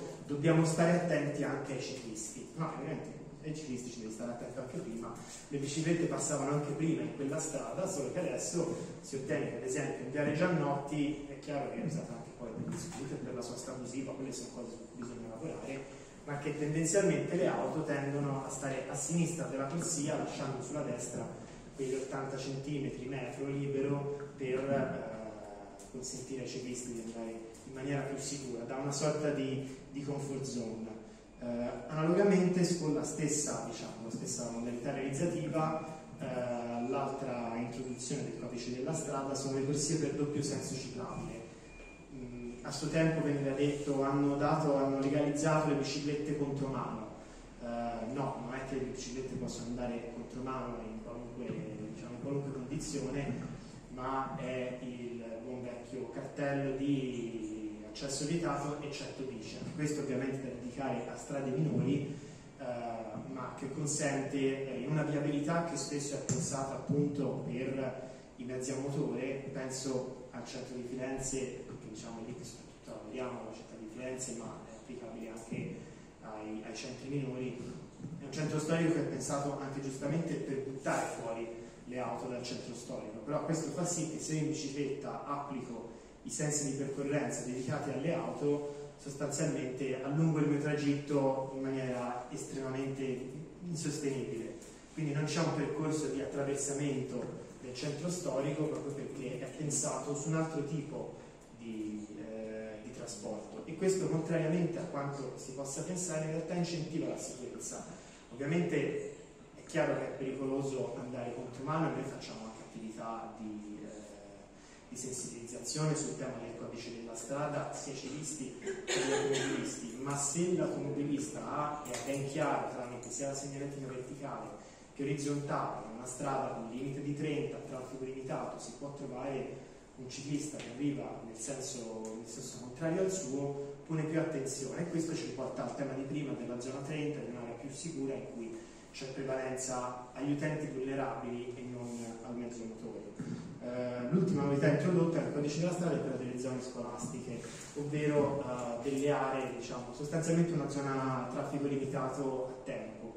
Noi questa settimana abbiamo lanciato la nostra proposta per cercare di smuovere un po' le acque proprio perché uh, sono novità nel codice della strada da un paio di anni che però stentano a partire perché come sempre la conservazione, montare, mantenere lo status quo delle nostre città è quello che è più forte specie quando diciamo, appunto, chi si muove in bici a, o a piedi rimane una frazione minoritaria della, della, popolazione. Quindi abbiamo lanciato questa proposta su uh, 5 strade per 5 scuole, una per quartiere, uh, dove sostanzialmente sono strade minori, quindi diciamo, la chiusura provvisoria non impatta in maniera importante sul traffico locale, ma che per esempio 8 e mezzo, 8, 8 e mezzo 12, 12 e 30, la strada viene chiusa all'accesso alle auto per una varietà di motivi. La prima di tutte è la sicurezza dei bambini, purtroppo abbiamo visto anche nella recente cronaca come è successo all'Aquila, sono tanti tantissimi gli incidenti che avvengono in prossimità delle scuole e proprio perché è un circolo vizioso per il quale siccome non c'è sicurezza allora eh, devo portarlo in macchina e questo ci arriva anche dalla pubblicità delle automobili, dove sono sono sempre più grosse, sempre più corazzate, sempre più sicure per chi ci sta dentro, non per chi ci sta fuori. E invece l'obiettivo è uscire da questo circolo vizioso per cui i bambini debbano essere fatti scendere da un'auto davanti al cancello della scuola, eh, peraltro esponendosi di più anche al tema dell'incremento atmosferico. In alcune città hanno fatto delle sperimentazioni mettendo la sensoristica sui disegni dei bambini e appunto l'orario di ingresso l'inquinamento atmosferico è più alto proprio in corrispondenza dell'ingresso delle, delle, scuole perché c'è questa fitta concentrazione di, genitori che non si sa mai un bambino metti faccia questi 10 metri poi si abitua anche a stili di vita magari più attivi e più sani. Sul tema della salute ha già detto Claudia correttamente. C'è infine il tema delle piste ciclabili che appunto noi mettiamo in fondo perché eh, deve essere, la città deve essere pensata per favorire la mobilità di tutti. E poi c'è la pista ciclabile che invece è adatta alla strada di scorrimento, al percorso rapido, quindi anche nel centro di Sesto Fiorentino io devo pensare a una direttrice in piano che mi consenta l'attraversamento rapido. E poi nel resto invece della, della città devo avere la possibilità di poter muovere in maniera eh, sicura, cioè tenere, confinando il ciclista sulla pista ciclabile che a volte poi è anche tortuosa, ha dei problemi di pista ciclabile passi carrai, eccetera, che si riesce a, a favorire il cambio modale. Um, uno spunto su quello che diceva Andrea sul tema delle figure idrografiche, perché poi le piste citabili devono avere degli standard. Uh, sì, c'è il reticolo idrografico, attenzione per consorzi di bonifica, perché poi se no si finisce ad avere l'approccio uh, che aveva un candidato sindaco di Firenze, poi eletto nel 2009, che aveva riportato nel programma elettorale che le piste citabili certo vanno fatte lungo i fiumi, lungo i canali, appunto per la girata della domenica. Ora la piana ha una conformazione diversa quindi effettivamente il reticolo idrografico può consentire di spostarsi e collegare le, le località e i paesi all'interno della piana. Attenzione però alle uh, limitazioni che ci sono nel sedime del, dei corpi idrici perché invece le piste ciclabili con pavimentazione in brecciolino che a ogni evento meteorico si danneggiano molto rapidamente, in cui per questioni di sicurezza idraulica non è possibile prevedere alcun arredo aggiuntivo, eh, diventano diciamo, più adatte al cicloturismo che non al, alla mobilità quotidiana. Quindi la pista ciclabile ha dei requisiti ben definiti anche dalla normativa, deve essere eh, una pavimentazione durevole, possibilmente asfaltata, meglio se l'asfalto drenante, perché quei temi comunque ce li abbiamo nella testa, ma eh, deve essere facilmente percorribile. Meglio se c'è un'alberatura che favorisce la periodo estivo e poi appunto hanno dei requisiti, si parlava del corpo, il corpo è obbligatorio quando eh, diciamo, la pista citabile a livello della strada ed è eh, ha un senso di marcia, doppio senso di marcia, quindi può avere anche dei veicoli che vanno nel senso opposto, però ha una larghezza minima di 2 metri e mezzo.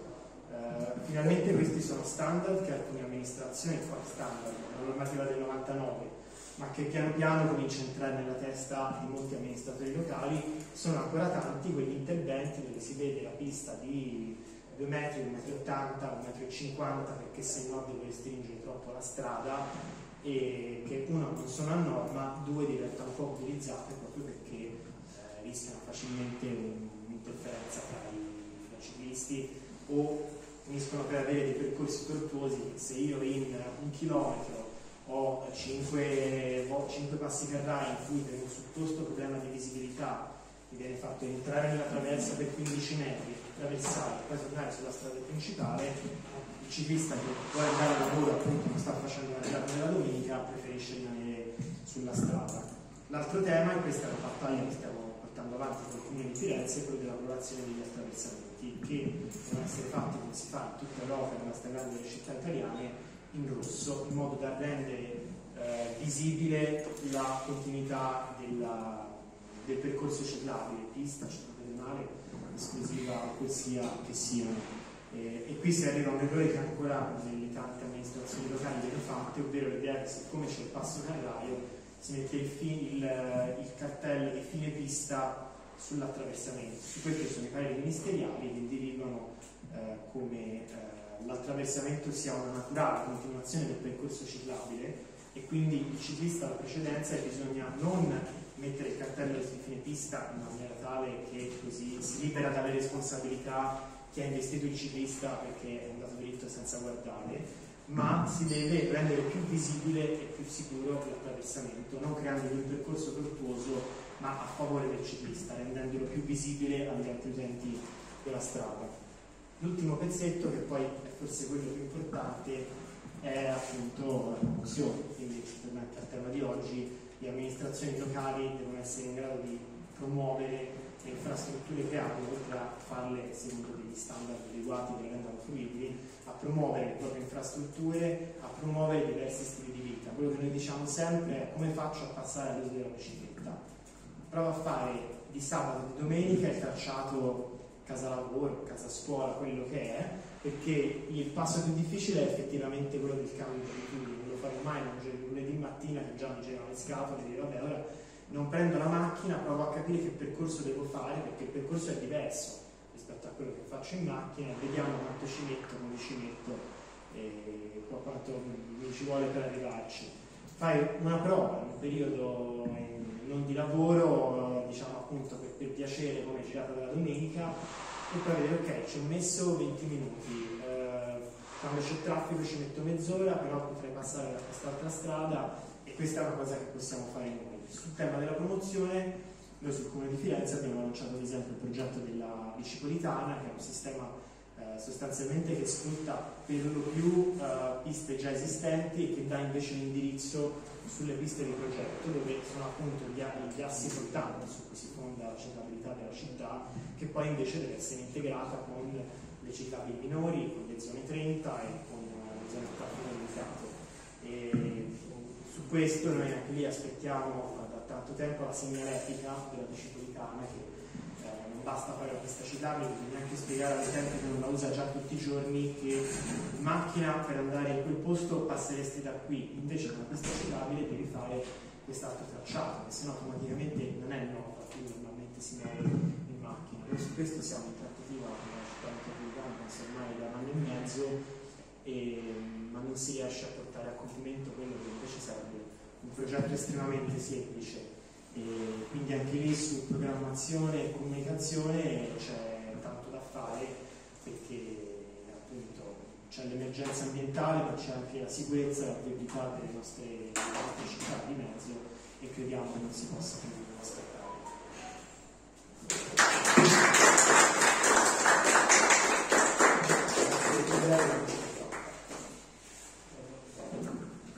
Allora, grazie mille a Tiziana Carducci. Eh, adesso sarebbe stato previsto l'intervento di Elisa Caselli, Mobility Manager, dell'azienda Manitte Rovers, ma arriverà più tardi. Eh, quindi, eh, se ce l'abbiamo in collegamento, eh, proviamo, se abbiamo notizie, proviamo a fare intervenire Bernardo, Bernardo Marasco, segretario della Camera del Lavoro, Pertinenza Unitaria e Trasporti e Mobilità. Chiedo a Matteo di verificare il collegamento che ce l'abbiamo. Quindi eventualmente, eh, quindi eventualmente direi di aprire la, la, discussione anche dei tavoli, insomma se ci sono domande da fare ai eh, relatori, interventi, anche se no insomma chiedo anche un, intervento direttamente degli altri coordinatori dei tavoli per, per introdurre la, la discussione. Vieni pure. Osservazioni e sono molto importanti. No, io Federico non ha un donna sul territorio. Io sono, cioè, certamente se andare adesso il discorso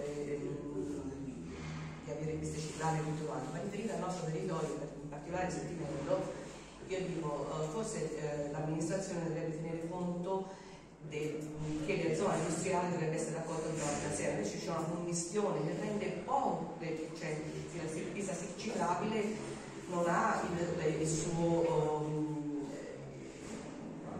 avendo tante, tante fabbriche nel contesto, la pista ciclabile viene meno l'uso che, vai a attraversare sempre tanti, tanti passi carrari per cui ci dovrebbe essere uno sforzo da parte dell'amministrazione di spostare ormai questa parte industriale tutta la gruppata in, in, in, determinate zone per far, per far sì che, che, la viabilità eh, sia mh, più idonea a, a, poter viaggiare in maniera tranquilla.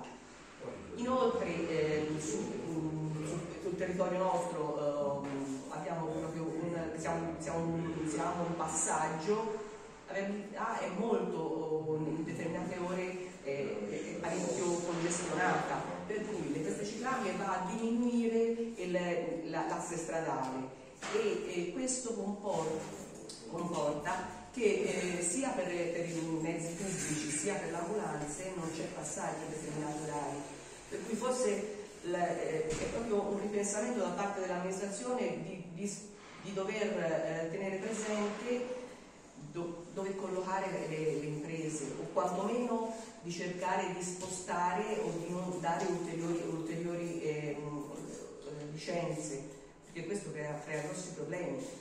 Mm, a determinati orari le ambulanze non passano, non passano ambulanze, così non, passa, passano mezzi pubblici e, e, e ci sta il problema i mezzi pubblici non rispettano quegli orari. E questo è un grosso problema. Mm, oltre al fatto che eh, Calenzano, nel Settimello, come altre zone, sono spariti i negozi, i negozi quelli quelli, i, tipici negozi e si è andato, e si è, e si è, andato verso i centri commerciali, le persone devono per forza spostarsi in macchina che vanno a fare la spesa e questo bisogna tenerlo presente, cioè, è, un ulteriore, cioè, è un aggravio del, del, del, del traffico.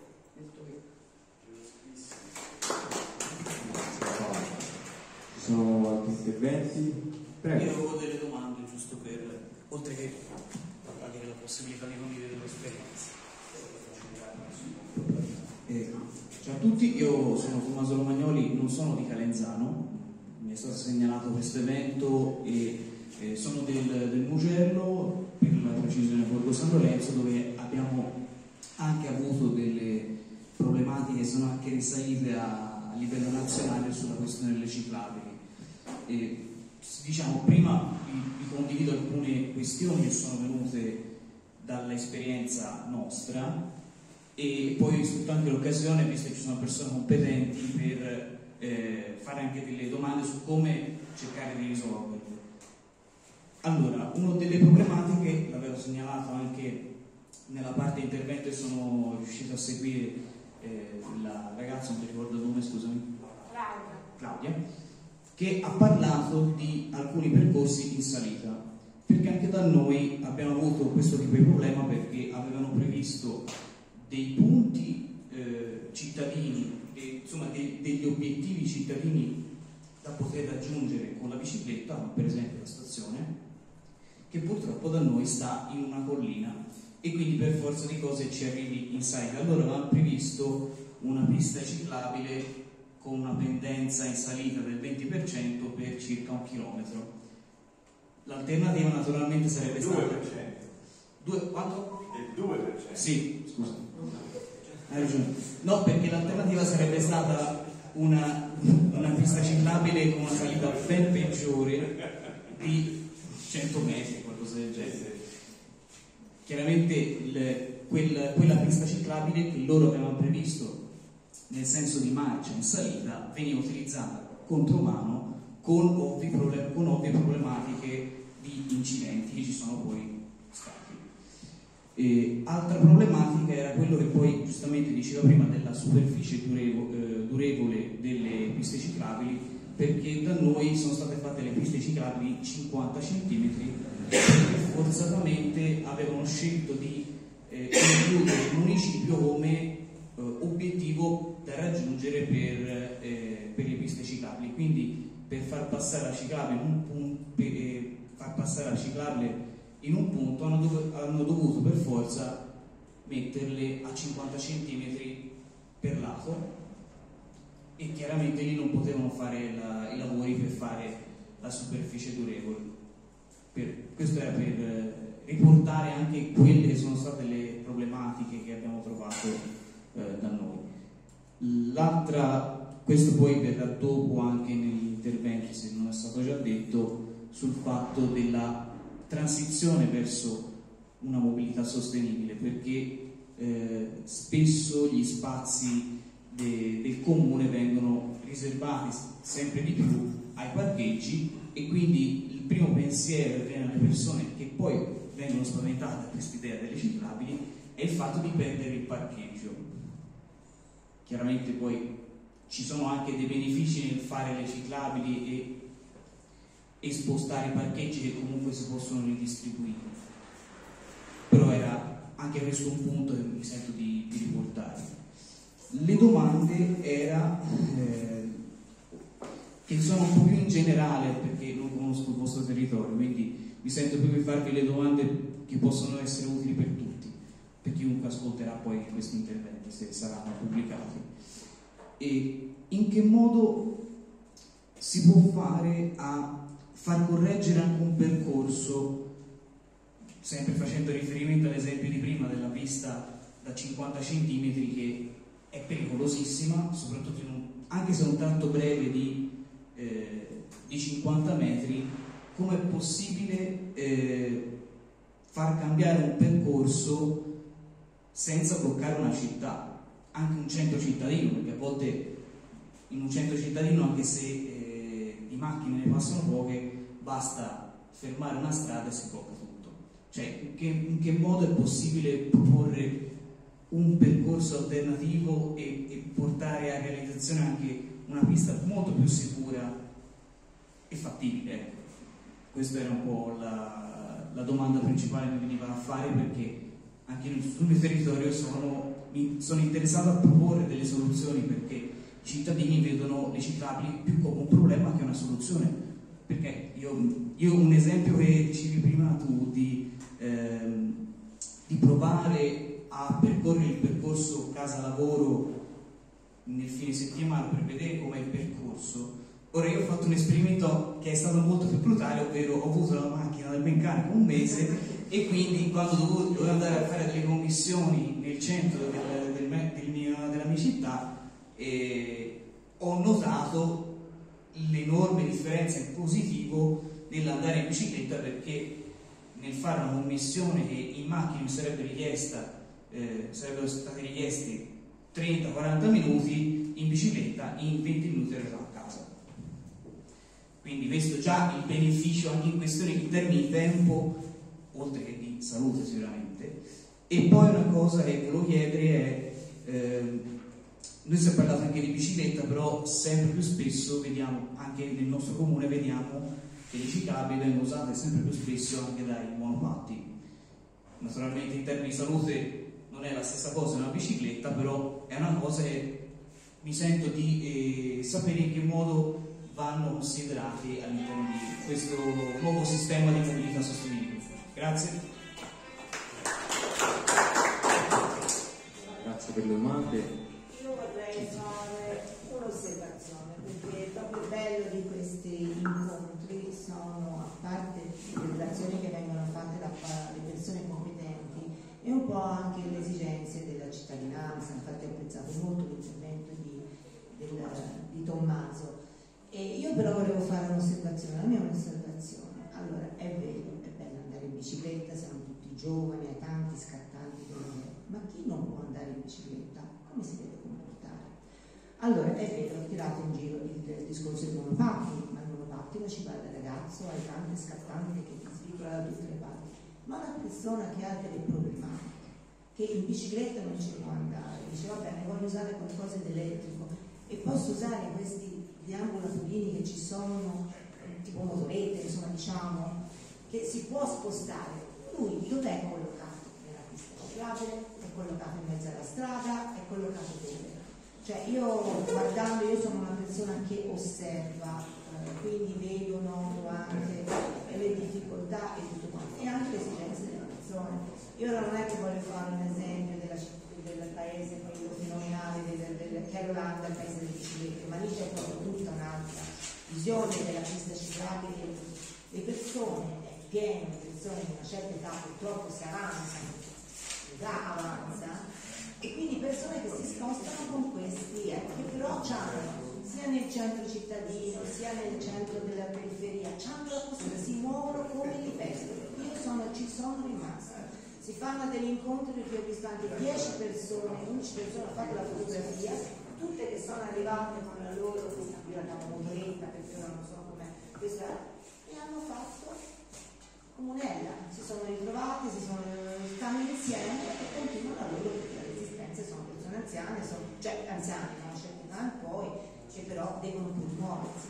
Quindi io dicevo, in previsione anche di nella nostra struttura come ci si può muovere? Cioè, queste piste ciclabili, belle, è vero, va bene, ma non tutti sono esorbitanti, c'è chi già deve portare persone anche, eh, diciamo, problematiche, persone anziane, cioè, quindi è vero, è bello muoversi con la bicicletta con i mezzi pubblici, però io voglio anche dire una cosa.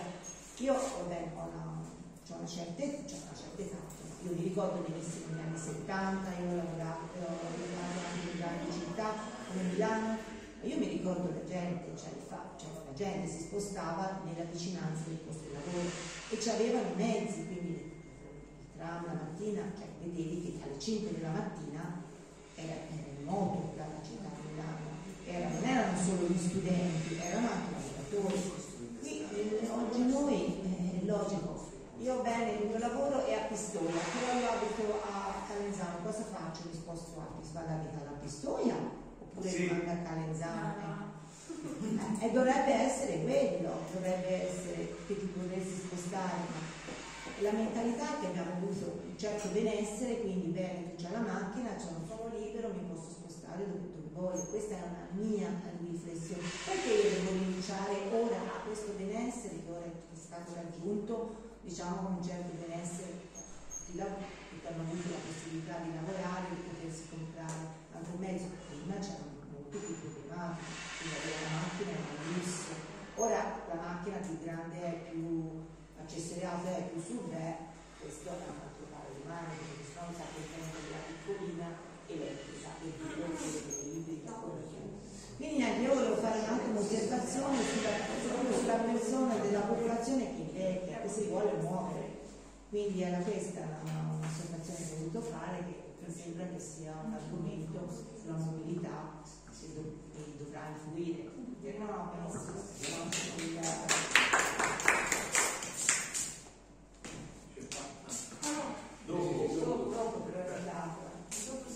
Allora, eh, rispetto agli interventi che sono stati fatti. Allora, in primis quanto, per quanto riguarda, ah, parto da una considerazione generale e poi vado a rispondere a quella della pendenza e a quella del- delle persone che effettivamente non possono andare in bicicletta. Allora, secondo me, e lo dico proprio, dobbiamo abbozzarla di pensare che ci debba sempre essere una alternativa top down, ovvero che a un certo punto qualcuno venga e faccia qualcosa per noi, perché da un punto di vista di ciclabilità, da un punto di vista di mobilità sostenibile, noi le persone devono riappropriarsi dello spazio urbano che è completamente lasciato alle macchine. Quindi ci deve essere proprio una soluzione che sia una richiesta da parte di una domanda. E per quanto riguarda il trasporto di persone, cioè io non, non- non si sta mica dicendo che il 95% della popolazione debba, cioè ci deve essere una transizione verso una mobilità sostenibile, ma continueranno ad esserci delle persone che vanno in macchina. In seconda battuta un- faccio un discorso sulla accessibilità, perché io non voglio dire che chi non può, non deve e non ha la possibilità, perché la possibilità la devono avere tutti. E in Italia, non soltanto in Olanda, sono state attuate delle biciclette per persone diversamente abili, ci sono diverse strutture di queste biciclette che funzionano. Il fatto è che cioè, se a Calenzano l'80% della popolazione usa la macchina per fare 2 km, ma chi te lo può fare di, di- di- di costruire una bicicletta per una persona diversamente abile? Cioè, se a qualsiasi avanza, cioè a qualsiasi proposta uno deve dire, eh, mancano le piste ciclabili, eh, sotto di sopra, di, qua e di là. Per dirti una cosa Paola, si dice io sono d'accordissimo con il tuo in- intervento, ma se una, cioè, i grandi mall sono stati costruiti anche per la supremazia della macchina. Cioè, quindi, cioè, se tu ritornassi a una mobilità sostenibile, andrebbero a fiorire anche quelle attività che si sono andate perse, perché se io prendo la macchina per andare all'Ipercoop, cioè, mh, la bicicletta invece ti permette di fermarti punto, cioè, passo passo e di far rifiorire quelle, eh, quelle, quelle attività che purtroppo ehm, stanno, stanno chiudendo, no? anche dopo il Covid. Per quanto riguarda la pendenza, sono d'accordo con te, però io dico una cosa. Quanto, con una pendenza di 2%, probabilmente io sono piuttosto sovietica, ora suona male dire essere sovietici in questo momento, ad ogni modo, cioè, ci siamo già risposti da soli, a maggio ci sono 40 gradi, cioè, ma chi se ne frega se uno suda un pochino di più, cioè, quanto si suda noi a maggio, il 5 di maggio con 40 gradi? C'è un cambiamento climatico e il costo è ambientale, chi me lo fa fare di rinunciare a quella, ehm, a quella comodità? Se non si fa noi, chi lo deve fare? Cioè, dove... mh, Basta, cioè, dobbiamo prenderci le nostre responsabilità e non possiamo sempre aspettare che arrivi una soluzione dall'alto, una soluzione. Io stessa prima ho detto che c'è bisogno di soluzioni politiche, però non si può sempre dire aspettiamo che lo faccia qualcun altro, perché il costo è ambientale e lo stiamo già vedendo nel 2022, cioè non ha funzionato come siamo andati avanti fino ad ora, quindi ben venga a farsi una sudata, chi se ne frega e, e buona, cioè basta. Cioè, che, che bisogna dire? Prendiamo la macchina con l'aria condizionata e poi paghiamo il caldo dai 25 d'aprile fino ai 15 d'ottobre? Chi se ne importa? De- facciamo dei sacrifici. sacrifici perché non possiamo continuare a pensare che non si possa rinunciare a, qualsiasi, a, a, a un briciolo di comodità quando chi ci rimette è l'ambiente ragazzi, è l'ambiente punto e basta. Noi.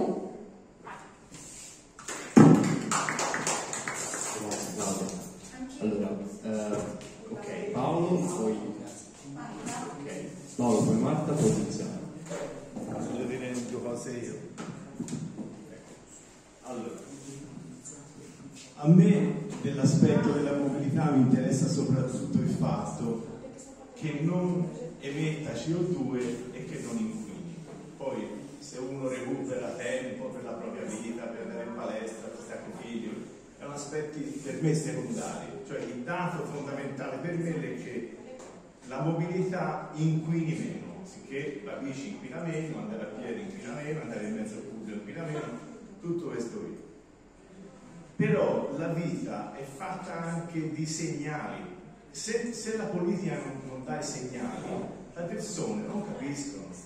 Un esempio, il condizionatore, l'abbiamo tutti, no?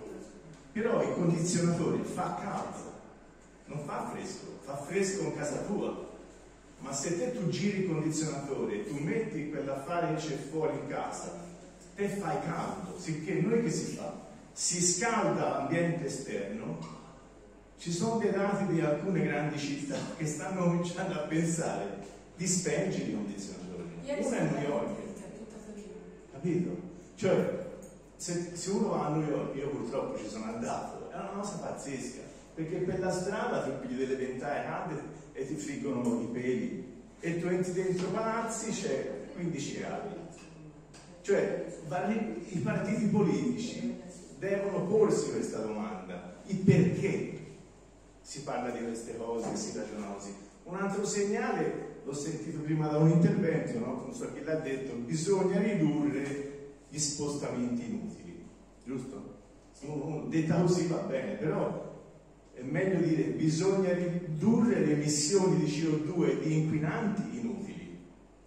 Allora, la Formula 1, il moto mondiale, potrebbero fare elettrico, si riduce un inquinamento inutile perché non serve a niente, sono sempre lì, possono andare elettrici, cioè segnali che si deve cambiare perché anch'io io sono preoccupato, io non lo so voi, ma un, un, un clima come quest'anno, sentire la regione Piemonte che ha chiesto lo stato d'emergenza, questo vabbè si, si dell'acqua, no? perché ovviamente lassù per stare solo alla neve, esclusivamente alla neve, non hanno creato niente di, o quasi niente di invasi per trattenere l'acqua che cade e poi la serve l'estate, quest'anno la neve non è venuta a punta e c'è il po' in secca, e le risaie in secca.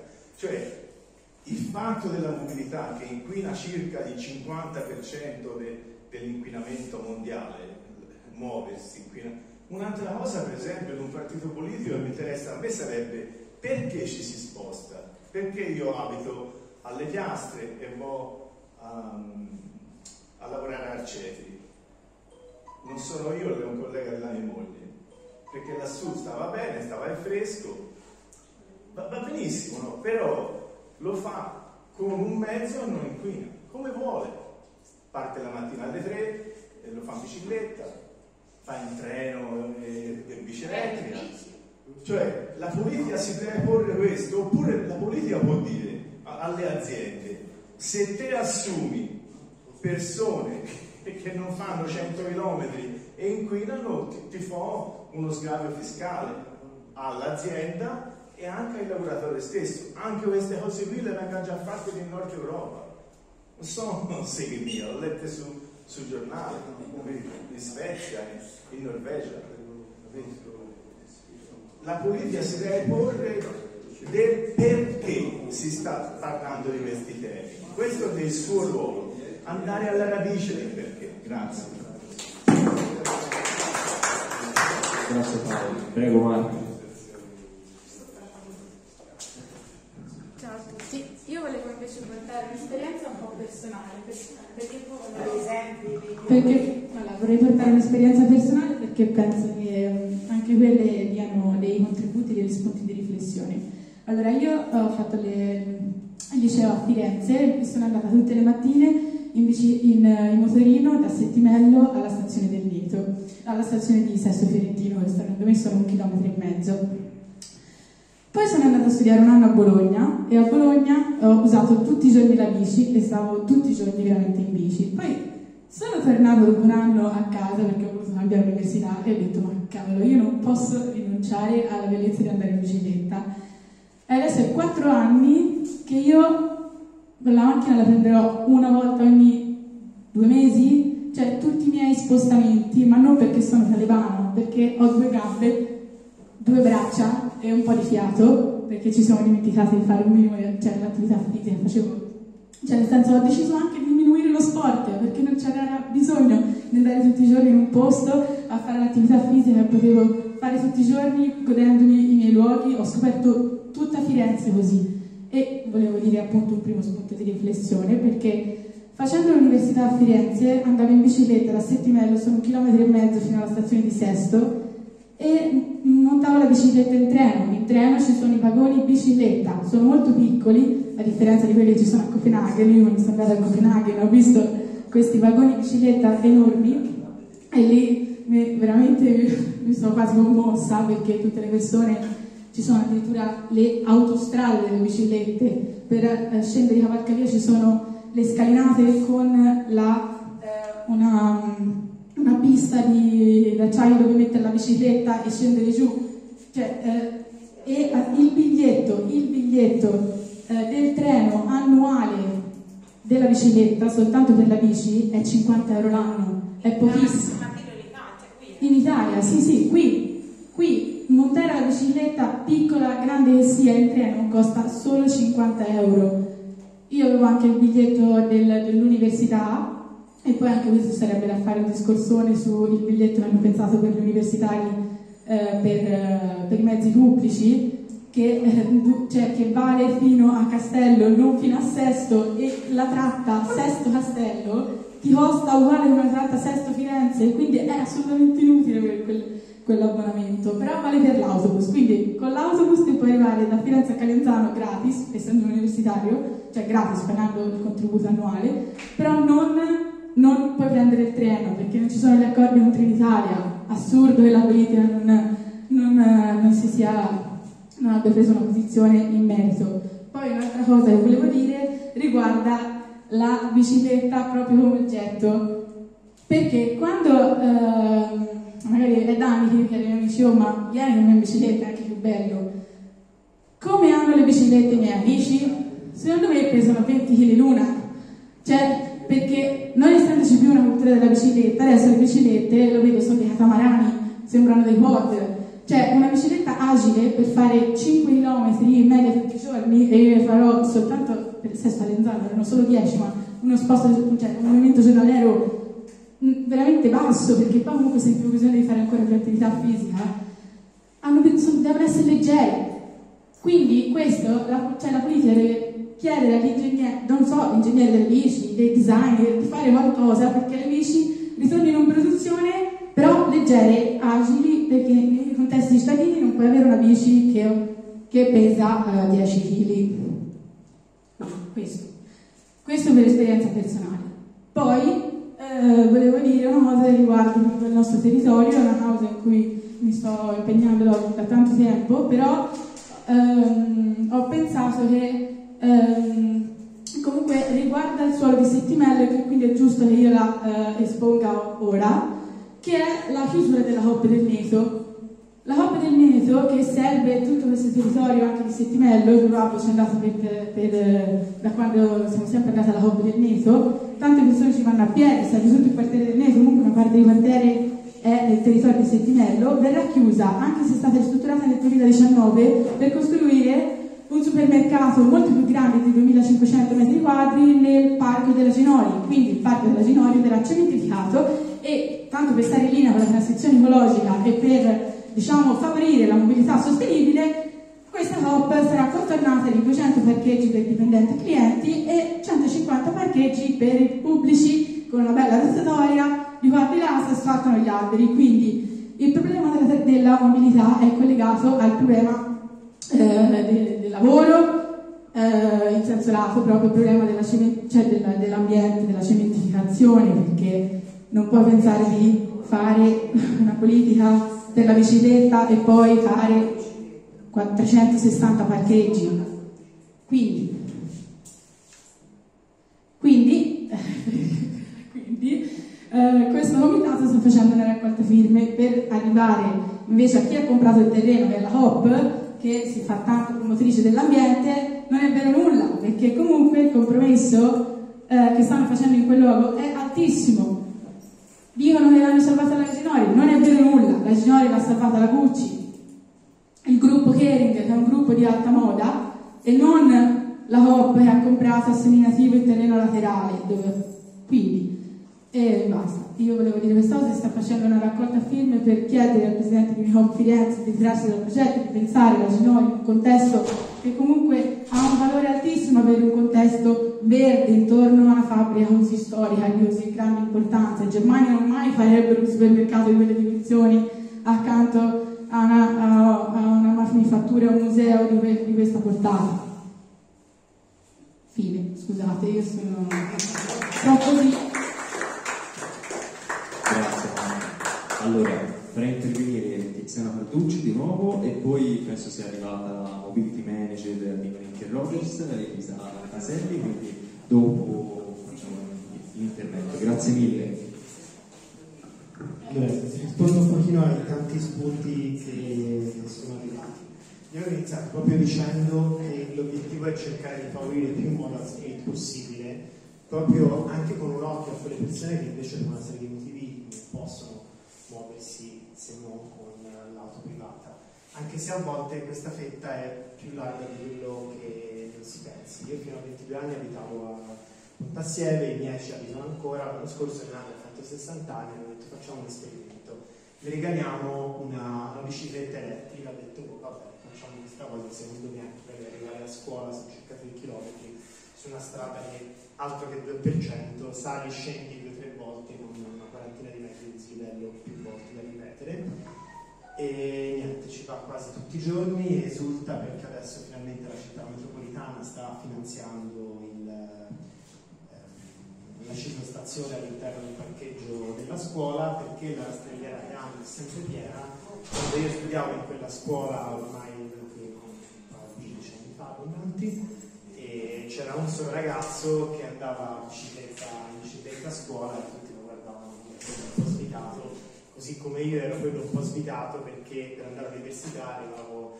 da casa fino alla stazione in bicicletta, proprio per il treno per arrivare a Pontassiele, mentre gli altri amici dovevano svegliarsi 20 minuti prima per trovare il parcheggio da qualche parte nei dintorni della stazione. Il discorso che facevi te, a volte sulle piccole, alla fine i nostri paesi hanno delle distanze molto piccole, lo vedo ancora di più ora che invece vivo in una grande città, media città, e quindi fare 3 km, ok, così 3 km da un capo all'altro di Pontassieve e il tempo che ci vuole effettivamente è lo stesso che poi ci vuole in più per trovare il posteggio. I monopattini, i monopattini dalla normativa sono stati sostanzialmente ehm, equiparati alle biciclette, quindi in termini di obbligo di percorrenza della pista ciclabile.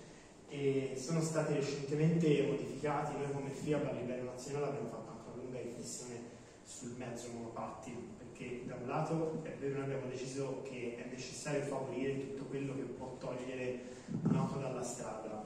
E non è vero che sono utilizzate soprattutto dai, dai giovani, magari vedo tanti ragazzi che prendono quelli sharing per fare deficienti fondamentalmente, perché poi quando c'è un mezzo nuovo è una cosa che bisogna scoprire, allora inizia a fare le acrobazie in maniera inopportuna, ma vedo soprattutto tanti uomini di mezza età che utilizzano per, per andare al lavoro. Quindi un mezzo che toglie l'auto dalle strade fa sempre tenuto in considerazione, ha delle differenze intrinseche rispetto a una bicicletta, perché eh, ha un baricentro più alto, quindi potenzialmente diciamo, richiede un po' più di abilità nell'utilizzo, eh, che se adesso la normativa di recente ad esempio ha spostato il limite di velocità dai 25 ai 20 km h è stato detto, eh vabbè, però tanto poi ritruccano, vabbè, anche i cinquantini ritruccano, anzi a 80 all'ora, però nessuno ha detto di abolirli, purtroppo. Allora cominciamo a fermare i cinquantini che sprecciano a 80 all'ora e i monopattini che sprecciano a 40 all'ora. Eh, disabili, deambulatori possono muoversi nelle piste ciclabili, ovviamente chi si muove tutti i giorni in bicicletta pochino storce la bocca, eh, però nell'ottica di condivisione dello spazio secondo me invece è necessario. E questo ci porta all'altro tema sulla larghezza della sede della pista ciclabile. Eh, la normativa poi deve essere di 2 metri e mezzo, come dicevo prima, in deroga di 2 metri per brevi tragitti quando non ce ne sono le condizioni, eccetera. Quindi una strada, una strada che deve essere, ci passa il trasporto pubblico di 3 metri e mezzo, allora per un breve tratto può essere anche a sezione ridotta.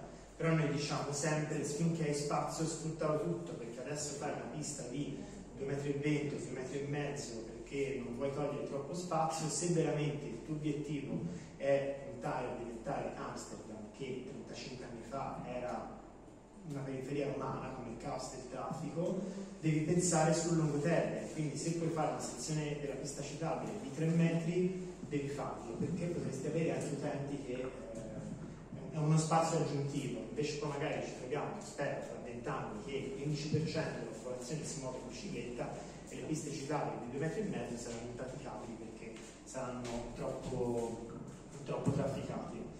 Ehm, c'era ecco, il tema della pista bidirezionale, ora monodirezionale, ora premesso che questa tendenza del 2% eh, impatta ma non troppo, nel senso io vedevo quando ho cominciato a lavorare, il primo lavoro è stato allo Smannoro, quindi andavo da Rifredi allo Smannoro. Sì, sì, e, ti un sì, chiarimento, certo. e l'ho detto anche a lei, il, il problema non era tanto la pendenza ma era il fatto che questo, tra virgolette, ostacolo spingeva le persone a non usare quel percorso, cioè usavano un percorso piano per poi usare, portare a mano la bicicletta nella pendenza quella più ripida Ok, e, sì, e quindi sì. era inutile aver fatto il percorso lì. Cioè, Alcala, Cioè, il problema era proprio Sì, sì, sì, sì.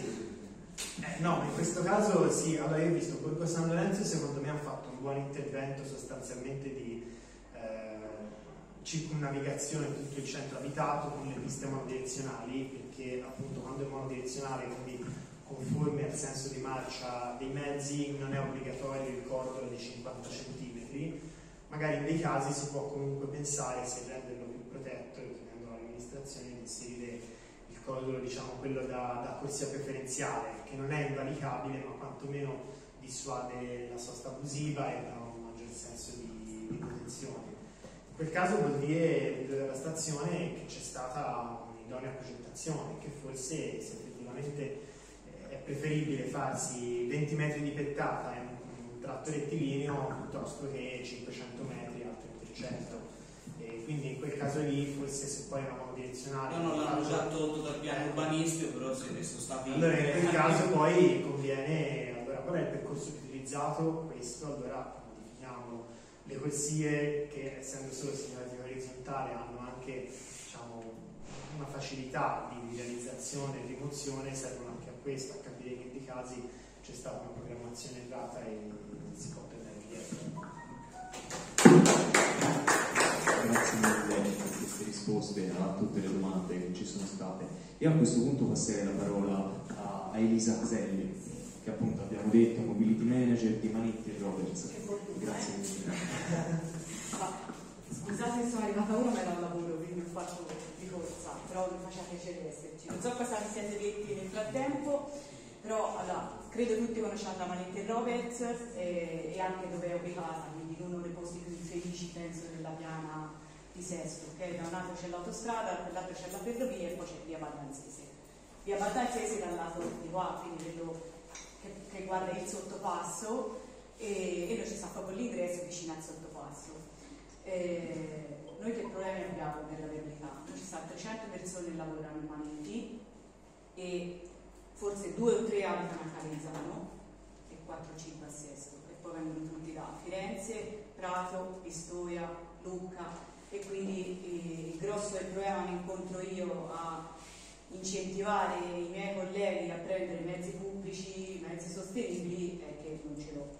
Io, ho fatto, io feci anche il piano obbligatorio, no? Di- e sostanzialmente noi abbiamo la eh, stazione di Pratignone della ferrovia, potrebbe essere l'unica cosa vicina potremmo utilizzare, il problema è che noi abbiamo persone che lavorano su tre turni, lavorano anche la notte, io gli fa prendere un treno a una collega di 40 anni che potrebbe avere la metà da sola, vedo di Fratignone di notte, anche no, nel senso non mi sentirei proprio in condizione di metterla in sicurezza anche in questo senso.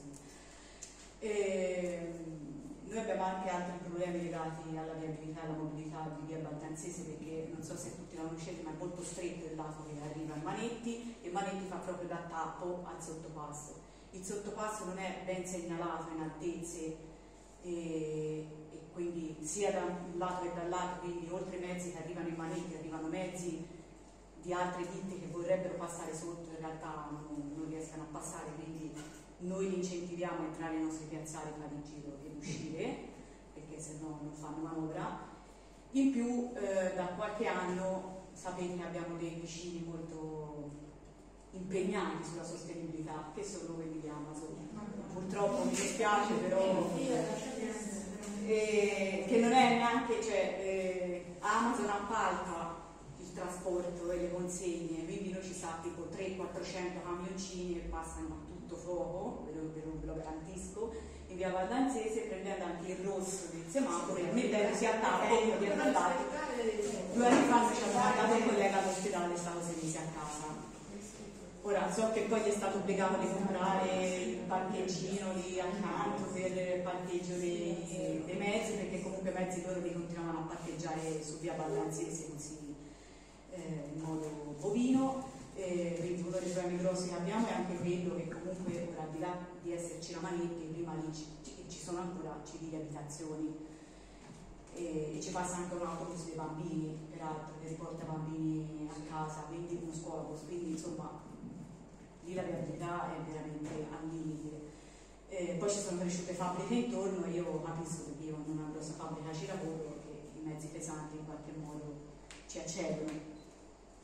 E una cosa che vorremmo fare noi come Manetti è renderci indipendenti dal punto di vista energetico, di qui ai prossimi due anni, con un grosso impianto fotovoltaico eh, a copertura di tutte le superfici dei tetti e questo non solo a vantaggio nostro ma potrebbe essere anche uno spunto di collaborazione magari con le comunità vicine o locali.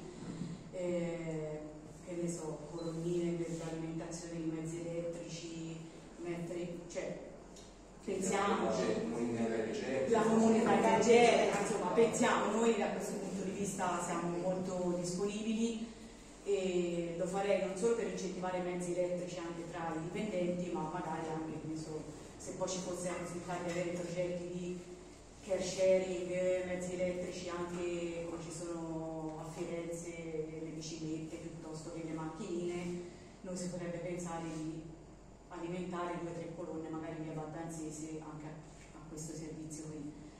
Più di quello noi non riusciamo a a fare perché ora come ora per la viabilità e la mobilità che c'è purtroppo 300 persone tutti i giorni pigliano una macchina propria e vendono una macchina e fortunatamente Manetti ha parcheggi per poterle parcheggiare tutte poi se passate di lì sono tutte anche parcheggiate lungo la strada perché comunque le ditte esterne comunque lavorano parcheggiano lungo la strada e quindi insomma il problema è, è importante.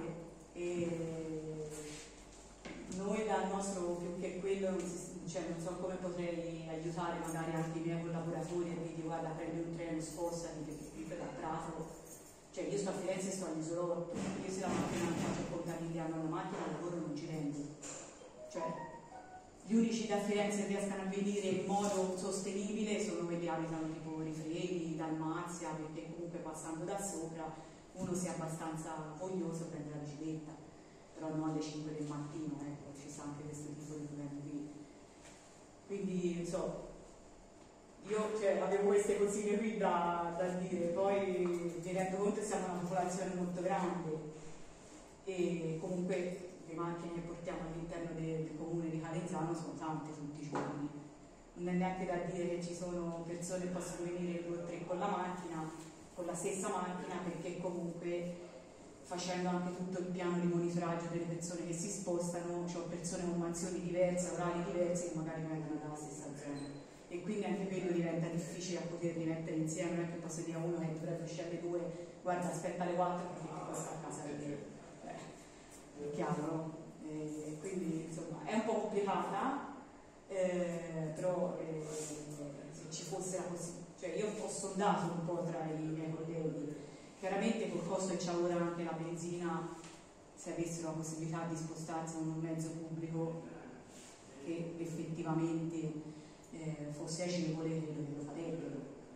Lo farei anch'io da, dall'isolotto se potessi, sinceramente. Però allo stato attuale non c'è. Io mi ricordo quando non ci lavoravo ancora a Manetti, che si parla più di, di 15 anni fa, c'era addirittura un autobus dedicato che portava lavoratori. Poi non so come mai è stato tolto, questo non lo so, probabilmente c'era minore aderenza, c'erano altri problemi, insomma, poi ognuno aveva la sua macchina e faceva piaceva qualcuno di pareva probabilmente.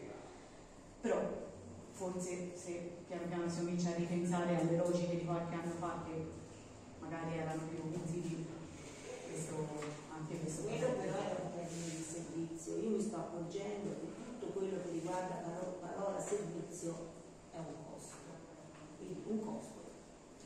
Non, è, non produce, fa PIL, e niente, quindi stagli, basta. Quindi tutto quello che ci poteva essere, anche quello di dire che la gruppa fa, cioè uno trova un punto di incontro e poi arrivare e prendere il bus, che cos'è? Diventato un costo, che il petrolio non produce, non è produttivo, è non produttivo, venire ognuno per conto proprio, Eh, no, capisco. e fine. Ca- Capisco che tutto questo va contro la mobilità, Infatti chiaro, questo, che deve essere, che deve essere portato avanti sono i servizi, dove c'è più servizi, tutto va meglio, tutto funziona meglio e anche la qualità di vita è migliore. Quindi non sono le, le cose che ci si tramanda da, da sempre, cioè, purtroppo bisogna produrre di più, bisogna l'economia è basata tutto sulla produzione e il servizio è il risultato, quindi anche si parla delle manutenzioni, Sì, eh, sì, sì, sì. è un costo, quindi i costi è la prima cosa che bisogna battere.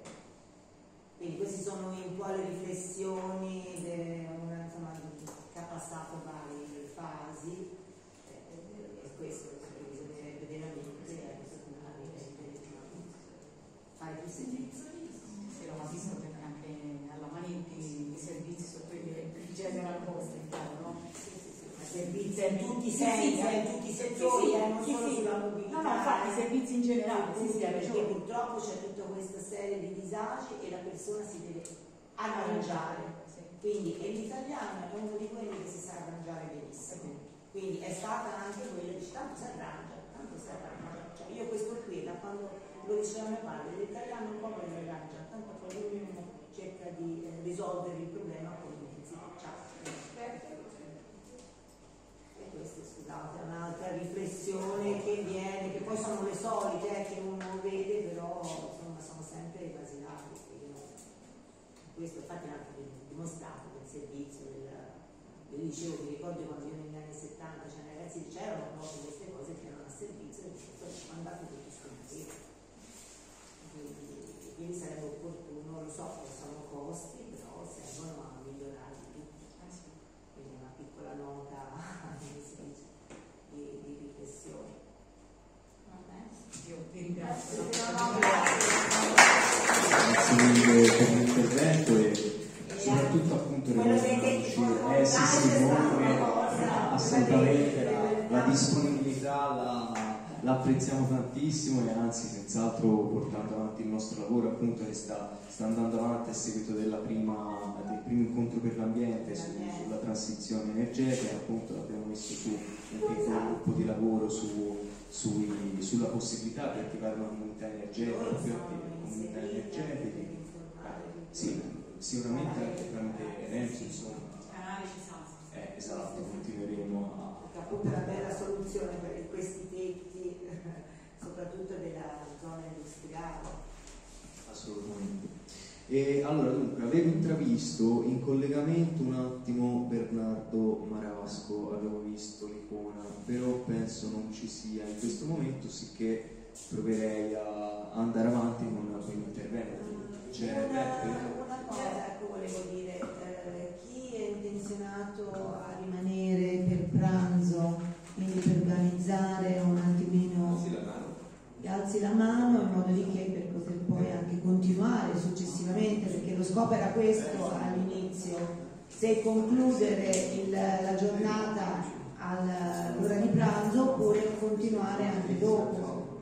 Quindi, il pranzo eh, si, si, si organizza, quindi chi, chi a pranzo cioè anche chi va e poi ritorna, cioè anche ritorna, io per esempio devo per forza tornare un attimo a casa, però io sono anche il pomeriggio, quindi chi è, eh, rimane è passare. Rimaniamo, rimando a pranzo anche perché venendo, venendo fuori. Esatto. Posso anche andare in modalità digiuno, però sono Cinque persone? Sono cinque persone. Sì, cinque, non so se Va bene, ora io devo rimanere, sarei rimasta anch'io, ma purtroppo devo tornare a casa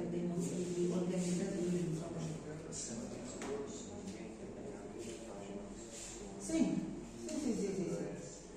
Quindi, va bene, quindi, vediamo un po' un attimino dove arriviamo, quindi ora ci sono altri interventi. Allora c'era Beppe che si era notato, prego Beppe che c'era. C'è anche Bernardo, perfetto. Allora, visto che abbiamo Bernardo Marasco, io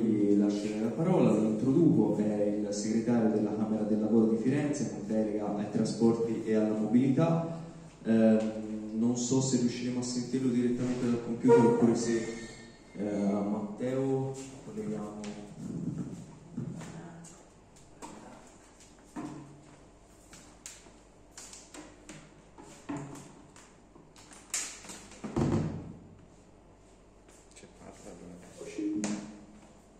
Allora, siamo collegati. Bernardo, se ci senti, eh, puoi intervenire.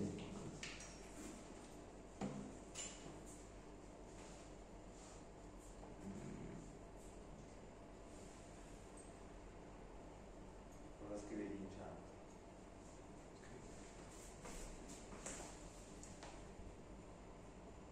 Matte, io...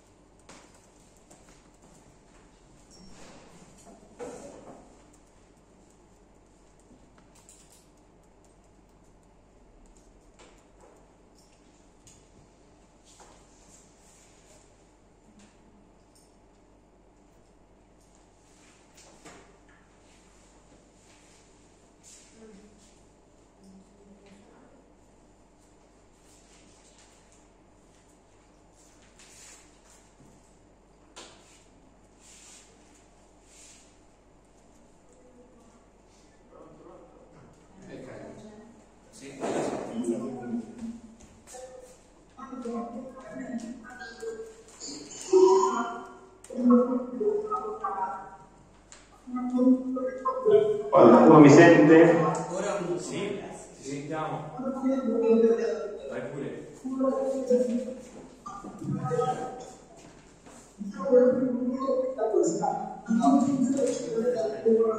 Pronto? Sì, sì, sì. Bernardo, noi, noi ci siamo, ti sentiamo, ti abbiamo introdotto, poi iniziare. Grazie.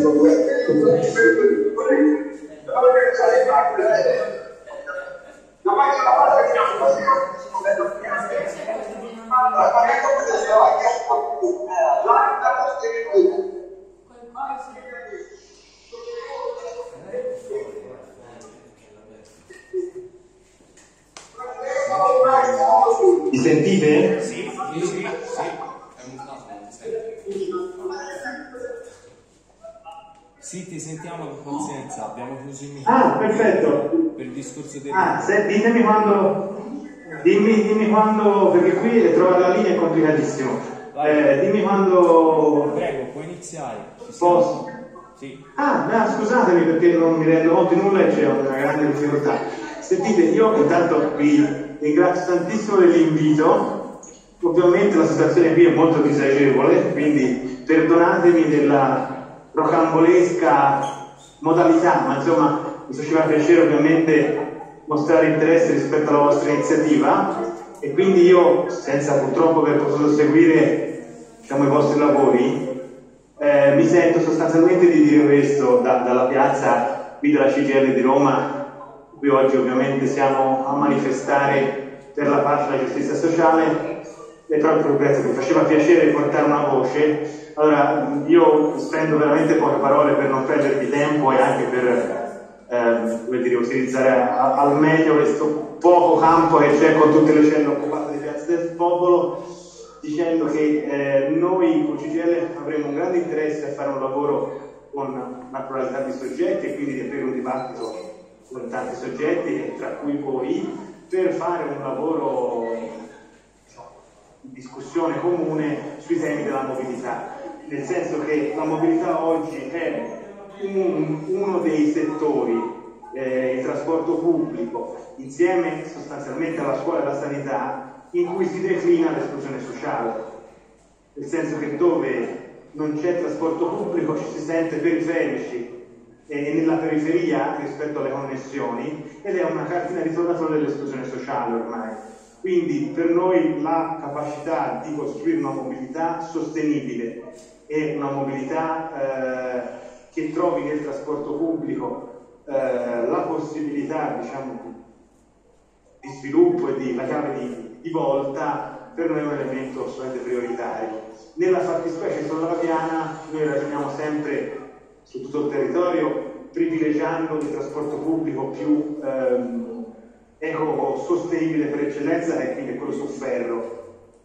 Per noi la priorità è costruire veramente questo famoso treno metropolitano, cioè la possibilità del, diciamo, della linea attuale del ferro di svolgere una funzione di metropolitana di superficie, aumentando sia i diretti che arrivano su Firenze dalle direttrici principali, Pistoia Prato, eh, Sena Empoli, eh, ehm, diciamo Figline, eh, Figline Pontassiere, ma soprattutto di utilizzare queste tratte come con le fermate intermedie che avete nel vostro territorio tra Tignone e Calenzano come elementi che possono servire come una sorta di metropolitana di superficie. Si tratta cioè di arrivare a quella eh, capacità del, del, della linea di riuscire a servire ogni, ogni 15-20 minuti in maniera costante, in maniera tale da fare un servizio che è assimilabile a una metropolitana di superficie.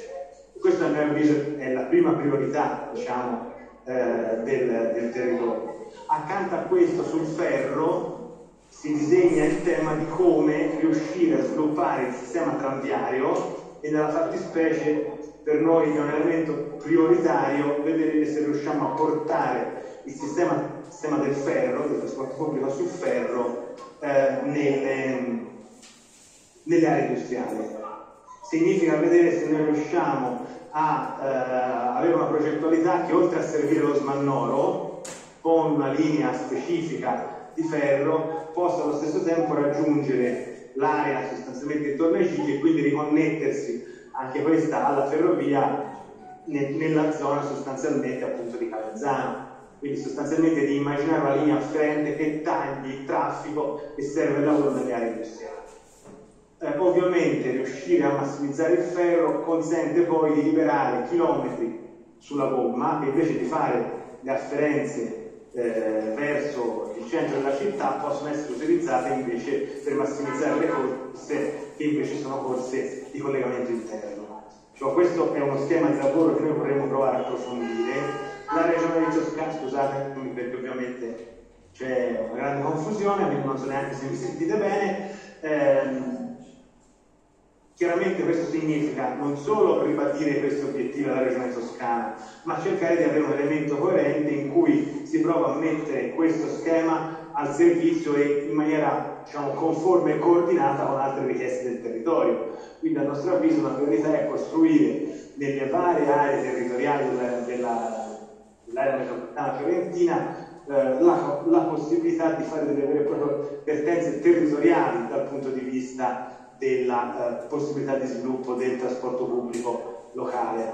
Eh, e da questo punto di vista siccome questa cosa appunto lo si fa connettendo le esigenze dei territori per noi tutte le discussioni che si aprono su queste necessità eh, sono importanti e per questo diciamo ci tenevamo a portarvi questa visione che può darsi sia completamente disorganica al, forse al, al ragionamento che state facendo, ma insomma un elemento che poniamo all'attenzione perché ci farebbe piacere confrontarsi anche sulle istanze che emergono dai territori per riuscire a comporre delle vere e proprie vertenze territoriali che hanno al centro appunto il tema del fatto che una buona mobilità significa un modello di sviluppo sostenibile e significa appunto in realtà è un, è un modo ulteriore per rispondere alle forme di eh, segregazione sociale che possono avvenire all'interno del tessuto urbano.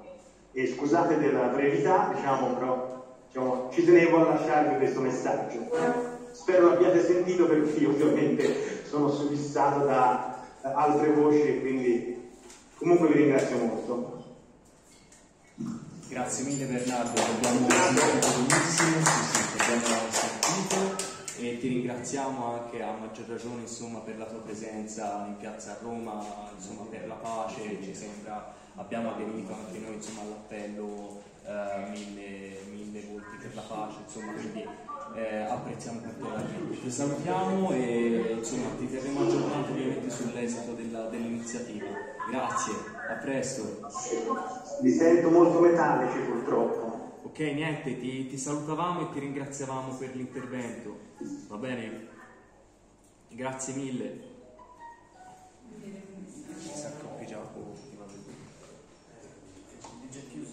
Sì.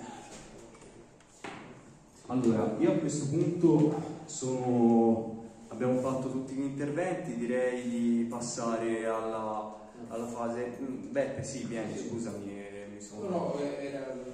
Vieni, vieni.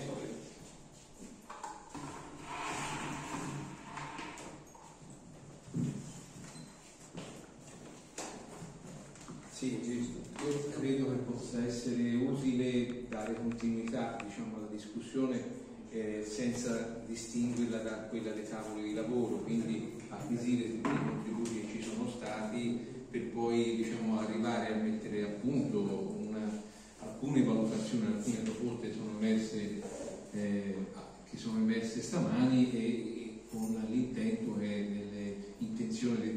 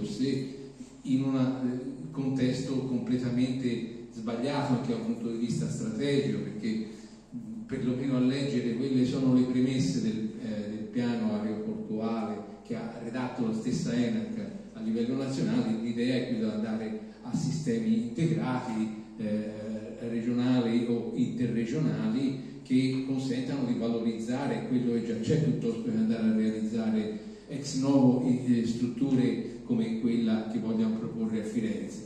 Stranamente, diciamo, da questa premessa molto corretta, no, che prende anche atto di quelli che sono gli esiti di criticità oggettivamente ambientali sono state poi eh, sanzionate attraverso l'espressione dei tribunali, hanno bloccato progetti di questo tipo, hanno tenuto per dieci anni la discussione attorno a questi temi inutilmente da questa premessa positiva del, del, nuovo, quello dovrebbe essere il nuovo piano aeroportuale, si arriva praticamente poi a, all'approvazione di un'ipotesi progettuale che è quella della pista inclinata convergente che, che francamente ecco, è soltanto una variante di, comunque di un ampliamento eh, dell'infrastruttura. Quindi mentre il tema, come si sa, insomma, a me da tempo si dice, è quello di integrare, puntare sui due aeroporti Pisa e Bologna e avere una eh, integrazione attraverso il, il, ferro capace di mettere in collegamento il territorio, avere un ruolo eh, diverso, ridimensionato come eh, de, dell'aeroporto di, di, Peretola e quindi in questo contesto eh, sviluppare la riflessione. Il, il, il tema della eh, mobilità, io credo anche sul versante del trasporto pubblico, penso che richieda un, investimento di eh, provare a, uh, diciamo, eh, oltre a potenziare il servizio, anche a spostare l'utenza, perché noi abbiamo un sistema di, anche attualmente di anche se funziona molto male, abbiamo detto, cioè il no, passaggio al nuovo gestore allo stato attuale che è molto deludente, la gente si trova a fare eh, tantissimo ritardo, corse saltate, quindi c'è un problema anche di quello di servizio che c'è. Il tema sarebbe anche quello di utilizzarlo al meglio perché comunque le corse ci sono, le, le, gli autobus passano e ci sono momenti naturalmente di eh, forte congestione anche della, eh, dei mezzi con il, un numero di trasportati abbastanza importante, ci sono anche momenti di, di, di bassa, quindi perché non incentivare, non eh, stimolare a usare anche una, una politica eh, tariffaria di sostegno alla domanda, a utilizzare il mezzo pubblico per gli spostamenti diciamo, non, eh, non strutturati, non, non, continuativi, cioè come quelli casa-lavoro casa-scuola, per tutti gli altri spostamenti, se si rendesse con facilità accessibile, anche quasi gratuitamente in certe fasce orarie, l'uso dell'autobus, forse qualcuno potrebbe pensare di, di prendere l'autobus invece che muoversi in macchina e, alla fine il sistema sostanzialmente non avrebbe un costo in più perché comunque il servizio con quell'autobus semivuoto esiste ugualmente. Ma in generale, ecco, io dico la, la stimolo che ha dato la Germania, perché si fa bonus su tutto, si sostiene tutto, poi una cosa che sarebbe davvero importante sostenere proprio quello di dirottare gente da, dall'uso del mezzo privato al, al, mezzo pubblico sarebbe quello di fare una politica della domanda per sostenere proprio il passaggio a, queste scelte anche individuali, sostenere la, il potenziamento del sistema di trasporto pubblico. E questo per dire in Germania in maniera molto eh, coraggiosa, soltanto limitata al periodo estivo, però questa cosa dei 9 euro eh, tu, fai un mese, tu puoi viaggiare per un mese diciamo, su, su, mezzi pubblici in generale, treno e autobus, credo sia una cosa che può dare davvero quella spinta importante in quella direzione. Ecco, io credo che questo sia un nodo fondamentale perché non ci sarà probabilmente domani, io, credo sia ineluttabile la transizione verso anche eh, un sistema completamente elettrificato per la mobilità. Io eh, quelli che si attardano a dire ma forse cioè, quello che noi vediamo attorno a questo dibattito è semplicemente il retaggio e il ritardo di un sistema come quello italiano industriale che è ancora sul, eh, in ritardo attorno a quelle sono le sfide del superamento dell'autocombustione interna. E su questo si pensa, si pensa a distretti in Emilia Romagna delle auto di, di lusso che, eh, che, potrebbero benissimo permettersi anche appunto per i so, costi sostenuti di eh, eh, avere una transizione accelerata verso l'elettrico, invece sono attardate ancora a un sistema io penso che su questo la politica e la classe imprenditoriale italiana ci abbia tante, tante responsabilità, però la prospettiva ineluttabilmente sarà quella, sarà quella e io penso in prospettiva sarà anche quella probabilmente eh, anche con l'affermazione delle, delle, delle, auto a guida autonoma, di, comunque si comincia a vedere qualcuno si orienta a servizi di questo tipo anche nelle città, mi sembra Torino sta mettendo a punto eh, anche sistemi di mh, trasporto pubblico attraverso eh, piccole navette con anche auto eh, con guida autonoma, ecco, la prospettiva io penso sia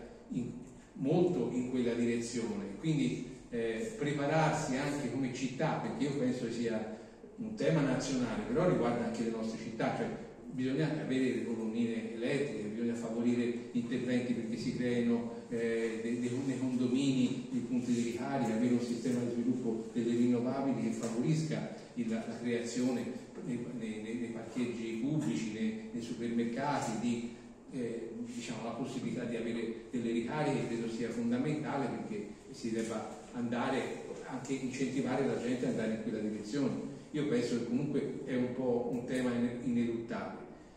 Vengo e finisco, vengo al discorso sulle piste ciclabili. Io credo, io so, sono, diciamo, è importante che un po' tutte le, le realtà, chi più, chi meno, si stanno orientando comunque a aumentare le infrastrutture di, della, per la ciclabilità eh, penso che da, da utente della, mh, della, strada come ciclista io cioè, sono uno di quelli che se, eh, se, se la pista ciclabile quando vado al lavoro mi fa un allungamento e ho quella strada, insomma, e questo oggettivamente, le, altra cosa è se può a passeggio con i figlioli eh, il sabato, la domenica può fare la passeggiata, la pista ciclabile è un elemento di sicurezza. Ma se diciamo, la, la, la, pista ciclabile non, non, dà una prestazione anche in termini di, di tempi di spostamenti adeguati, di, di, te, tendenzialmente l'utente della strada che ha superato un po' le paure, le, le preoccupazioni va, va, va, va, per la strada, così come vanno per la strada comunque non li vedrai mai i ciclisti che lo fanno uh, amatorialmente. Cioè, quindi la, la mia idea è che sarebbe da rendere anche abbastanza eh, pervasivo la soluzione che propone anche il nuovo codice della strada, modifica il nuovo codice della strada, perché mi crea diciamo, un ambito di non, sicurezza ma di legalità e di riconoscibilità che la bicicletta è un utente della strada, quindi le corsie disegnate secondo me dovrebbero essere abbastanza più possibili, pervasivi almeno nelle, nelle città, dove non sempre è possibile fare le piste ciclabili, però almeno io eh, ciclista eh, ho un, una sorta di precedenza rispetto a, anche nella, nelle eh, diciamo, strade anche un po' più strette. Quello che è in macchina deve fare per forza attenzione, di più attenzione ai ciclisti, non è un usurpatore del ciclista della strada dedicata alla macchina, ma eh, deve diciamo, dare una sorta di, di priorità. Io credo che questo discorso dovrebbe essere eh, noi si era un po' proposto a, nel piano urbano del traffico che si adottasse, ci sono sicuramente cose positive perché c'è le zone 30, ci sono diverse, però io penso che questa di, di disegnare le, le corsie ciclabili diciamo, sulla, sulla, strada, così come le, le, le piste a senso unico, quelle lì insomma, che consentano anche di superare dei, tratti che se no uno eh, lo fa comunque alla fine, no? l'infrazione, perché in bicicletta tu cerchi di, di trovare anche le, le, strade più veloci, ecco io penso che anche questo sarebbe importante e sono molto d'accordo e finisco con anche la necessità di investire sulla cultura, quindi benvengano idee, progetti un po' come quelle anche che proponeva la Claudia di, di, eh, di investire su un'educazione alla mobilità ciclabile. Eh, l'idea della, eh, del, ciclo, del, del ciclobus io penso sia una bella idea. Eh, potrebbe essere davvero un modo, soprattutto per i ragazzi delle medie, io penso, lui ci sa una buona esperienza sul piedibus, davvero ci sa qualche centinaia di utenti tutte le mattine invece che essere accompagnati a scuola a macchina, vengano bambini delle elementari vengano eh, portati attraverso volontari su percorsi. Ecco, una cosa analoga va fatta secondo me con, con gli studenti delle, delle medie e fatto il discorso del, del ciclobus che proponeva Claudia e questo potrebbe già eh, aiutare il ragazzo a, a, utilizzare la bici e quindi poi gli rimane come, come cosa. E, e concludo, la, la, cosa positiva è stata approvata su proposta del Partito Democratico in Consiglio Comunale, quella di provare a sperimentare anche nella nostra realtà a Calenzano quelle forme di incentivo al eh, lavoro, andare al lavoro in bici attraverso eh, questi sistemi che da qualche parte sono stati utilizzati di incentivo anche economico, che già diciamo, uno ha il vantaggio sicuramente andare al lavoro in bici perché risparmia e ne guadagna di salute, ecco, quello lì potrebbe essere una molla in più che può aiutare tanti a, a, a, mettersi diciamo, in bici e lasciare la macchina a casa. Grazie. Grazie allora Tiziano e poi c'era di nuovo. Volevo fare solo un appunto tecnico, lo posso fare anche da qui. Io eh, c'era, si era prenotato un attimo prima Tiziano perché deve andare via. Grazie mille, poi No, scusa, no, no, devo prendere il treno, e, no, lo spunto mi ha dato sul tema appunto del treno. Io ho lavorato dal 2015 ed è stato nel 2015 che ho trovato sui giornali e poi sono andato a approfondirlo, l'accordo di programma per cui nel 2020 avremmo avuto uh, un treno di 10 minuti tra uh, Firenze e Prato, uno ogni 10 minuti, di cui uno ogni 20 con tutte le fermate, quindi bellissimo, fighissimo, nel 2022 ancora non l'ho visto, tra l'altro era una, una pianificazione che non richiedeva la, la presenza del sottoattraversamento perché con i sistemi MTS che adesso hanno applicato già in larga scala potrebbero tranquillamente tenere i treni a 10 minuti di distanza uno dall'altro e non viene fatto. Quindi uno, la frequenza del servizio e quello serve. L'altra cosa, è vero, le stazioni minori tra Firenze e Prato sono dei luoghi un po' inquietanti e sembra una cosa secondaria ma non lo è. A me è capitato a volte, io che appunto in famiglia siamo in due, abbiamo una macchina, sono andata per Coppi Sesta, dove mi sono andato, sono sceso a Zambia a Zambra, che c'entra? Ma là dietro solo che devi uscire da un'uscita secondaria dove c'è un, dietro un, un, capannone abbandonato dove ti fa paura anche di giorno e, ci vai. Se ci fosse una cura di questi luoghi, anche quello può essere, sembra un aspetto secondario, ma favorisce certe tipologie di utenza per, per il, passaggio al mezzo pubblico. Tutto questo mi dispiace non poter restare poi per i tavoli, devo prendere il treno e andare, e però vi lascio dei biglietti da visita dell'associazione e, perché poi noi prima l'ho detto abbiamo delle sezioni locali anche qua e là per la provincia, una delle quali è a Sesto, Sesto in bici che però diciamo, si occupa di tutta la, tutta la piana. Eh, abbiamo un gruppo tecnico nell'associazione dove già ora diciamo, passiamo le ore ad analizzare i progetti del Comune di Firenze e non solo, quindi siamo a disposizione anche appunto delle associazioni che svolgono attività sul proprio territorio per, per dare un contributo, per dare una mano e quindi ci siamo. Grazie per l'invito mille per l'intervento e per il contributo. Allora, a questo punto c'era Paolo prenotato per l'intervento. No, solo una cosa per ricordare, me l'ha, me l'ha ricordato il sindacalista da Roma. Allora,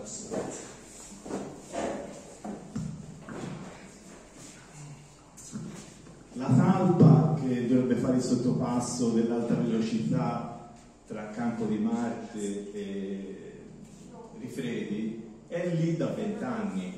Io per lavoro l'ho assemblata quando lavoravo, è ferma lì da vent'anni, per rendersi l'idea.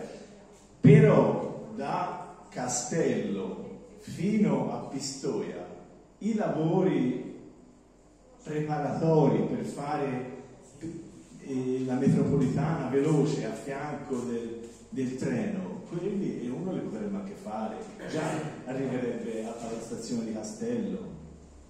Cioè io non vedo dov'è, cioè, perché c'è il blocco tra Rifredi, è vero che, c'è i treni arrivano da Empoli, c'è l'alta velocità che deve per forza usare quei binari lì perché manca il sottopasso, il blocco di via circondaria della stazione Foster perché due binari sono stati presi per, per i lavori de, de, de, della stazione, anche quella lì è quasi finita, basta, basta fare la conclusione, c'è già tutta la buca, c'è tutta costruita. Cioè, ma da Castello, dalle poste diciamo, perché il l'attraversamento termina venendo da Firenze prima di Viale 11 agosto, capito? Non è che arriva dietro a, a Sesto, perché da lì fino a Pistoia uno potrebbe già fare eh,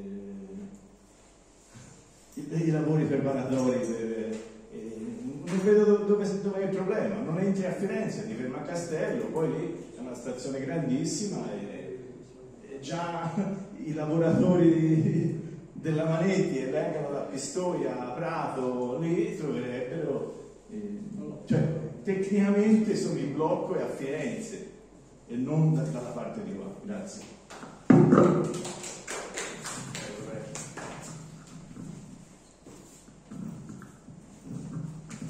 Grazie, eh, sono Roberto Marini, sono anche un rappresentante del Italia per la Toscana. Su tutta una serie di questioni mi sembra la mattinata sia abbastanza chiara. E quello che non è chiaro ovviamente, come sappiamo, è chi deve prendere decisioni politiche, perché è evidente a tutti quanti che sia sull'emergenza climatica e quindi su tutti i suoi risvolti successivi a cascata, e quindi qui siamo appunto cascando sulla questione del, del trasporto urbano, non ci sono incertezze. La scienza, la tecnica, i panel internazionali, i convegni internazionali di professionisti, scienziati e medici dicono chiaramente che questa è l'unica strada. Quindi non c'è più da aspettare eh, zone o momenti di transizione o di decisioni o di moduli, va presa da parte del decisore politico una unica strada e che purtroppo eh, si vede che tarda ma per paura, per convenienza, per accordi economici con, con blocchi appunto di potenze economiche non viene presa perché è scomoda, perché va a ledere tutta una serie di potentati e di industrie che sono ben consolidate e che tutto pensano tranne a andare a una modifica subitanea. Il problema è che lo vediamo anche nelle nostre stesse ora, recentissime decisioni governative. Tanto per fare un esempio, la famosa transizione ecologica, cambiamo argomento ma velocissimo. Abbiamo un decreto aiuti uscito poco, pochi giorni fa dal ministro Cingolani, il quale da un lato blocca praticamente l'eolico e il fotovoltaico con tutta una serie di ulteriori vincoli a supporto della sovrintendenza, discutibili o meno, però aumenteranno ancora di più le problematiche per fare eolico fotovoltaico. Dall'altro elargisce 30 milioni all'anno per 20 anni per fare dei gassificatori. Questo cosa vuol dire? Che noi abbiamo l'accordo, noi l'UE e quindi l'Italia, che entro il 2050 non si deve più fare, non ci deve più essere carbonio fossile in utilizzo ed entro il 2040 devono essere ridotte al minimo tutte le attività che producono eh, consumi da fonti fossili, abbiamo un accordo economico dal 2012 al 2043 per poter fare dei gassificatori a 30 milioni l'anno. Quindi questa onestamente non è accettabile, almeno noi come associazioni, anche tutta un'altra serie di associazioni eh, l'abbiamo contestata fortemente, però questo è una pillola, un inciso di come agiscono i governi e di come non vogliono decidere, perché intanto è tutto un rimandare la palla in avanti sperando che poi non succeda niente, magari che so, nel frattempo finisce la, la guerra fra Russia e Ucraina, poi quando finisce le guerre tutti quanti sappiamo che storia si va tra luce e vino, strette di mano, paga sulle spalle e ti ripigli il gas russo. Scusa che mi sta così, perché se noi dobbiamo prendere il gas statunitense dell'Algeria, che poi non è gas, è GNL, che ci costa il 40% in più e inquina tre volte, il grande guadagno non c'è, oltretutto ci, detto, ci ributtano la palla al 2043, siamo al caos. Ieri in Spagna c'erano città con 50 gradi, Spagna è all'altezza più o meno del sud dell'Italia, quindi la situazione è, è grave, cosa possiamo fare noi cittadini? Dato che noi abbiamo dalla nostra parte la tecnica e la scienza, dobbiamo fare massa critica, necessariamente.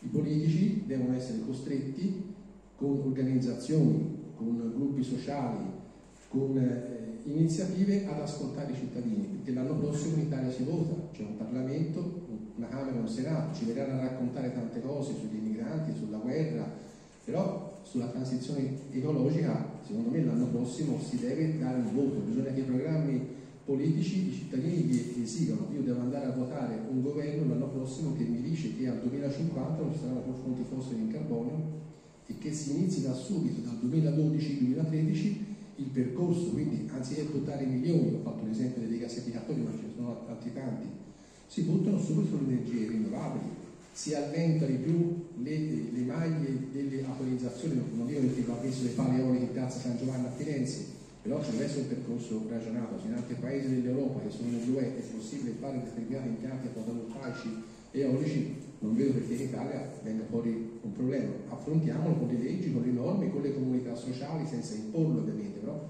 ci deve essere un dialogo. Quindi io penso che la cosa fondamentale poi è ovvio sul trasporto pubblico eh, decide lo Stato, ma anche molto la regione di concerto, nel nostro caso la città metropolitana. Come è stato detto, manca una rete ciclistica, manca una rete di interconnessione fra il, il ferro, la gomma e la rete ciclistica.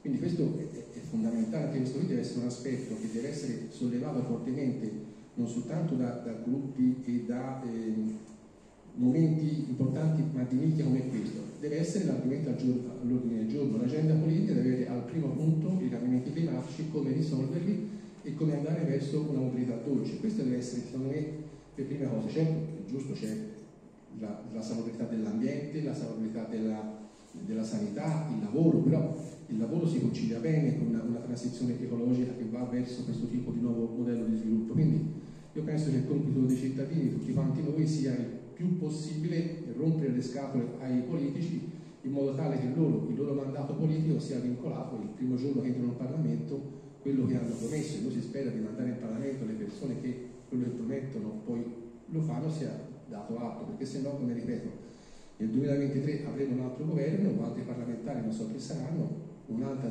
dilazione, quindi noi saremo sempre messi peggio. Quindi la voce a cittadini deve essere dell'impegno della voce, ma forte, creare massa critica. Se non si crea massa critica è evidente, siamo perdenti, si, si rimane come bravi, come gli altri scienziati, però non siamo ascoltati. Quindi usciamo di qui e diamoci da fare più di quello che facciamo perché va coinvolto le, le persone, spetterà purtroppo a noi, purtroppo, giustamente anche a noi fare la maggiore comunicazione e informazione perché su questi aspetti, come si può rilevare, non c'è dall'altra parte, uno si aspetterebbe dagli enti, dagli enti pubblici o dalla politica la comunicazione di informazione sulle problematiche del clima, del trasporto pubblico, dell'inquinamento.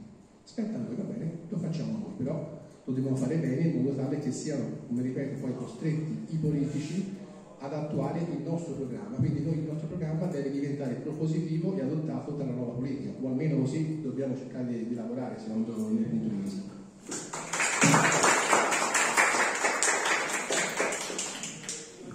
Grazie mille Roberto, questo intervento mi sembra anche una, insomma, una buona sintesi, una, anche utile insomma, come, come spunto diciamo, per avvicinarci eventualmente alle conclusioni.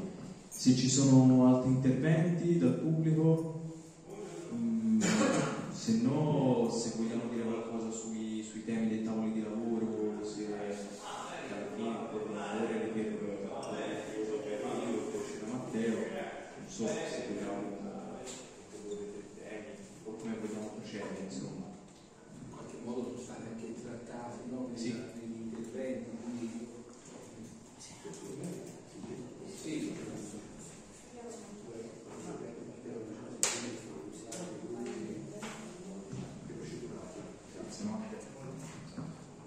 Scusate. Eh, intanto buongiorno a tutti, io sono Montecchio Matteo e mm, mi è stato dato appunto il tavolo sul come incentivare l'uso della bicicletta.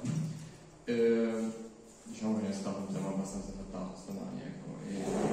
L'unica osservazione che mi sento di fare è concentrata appunto, ragionando sul bike sharing, in quanto appunto eh, molti comuni appunto della piana basta pensare a Penzano, Sesto e Firenze hanno tre servizi differenti per il bike, bike sharing scusate un attimo la, del volume che mi fa malissimo e quindi ecco nel senso il fatto di eh, non collegare questi servizi è un grosso limite alla- allo spostamento anche sostenibile perché il cittadino calenzanese che intende fare- andare in centro a Sesto e può prendere benissimo la bicicletta a, a noleggio si deve fermare sul confine di Calenzano perché se va oltre il, il programma, l'applicazione non consente il, il bloccaggio della, della bicicletta e quindi la, la tariffa va oltre.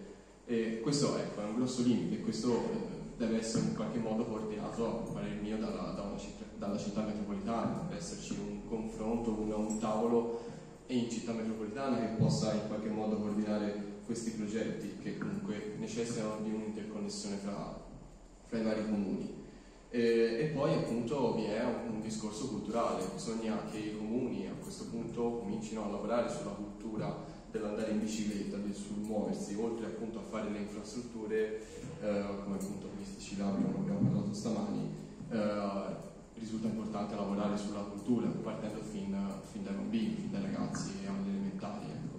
Io mi ricordo eh, all'asilo, all'asilo si prendeva il patentino, ci facevano tutto il corso sulla segnaletica e andare in bicicletta c'erano i vigili che ci, ci rilasciavano una patente, un, un gioco ma che comunque ti, ti rimane inciso, come appunto dopo, dopo 15 anni me lo ricordo ancora. Quindi eh, ora non so se questa, questa attività viene ancora fatta. ok.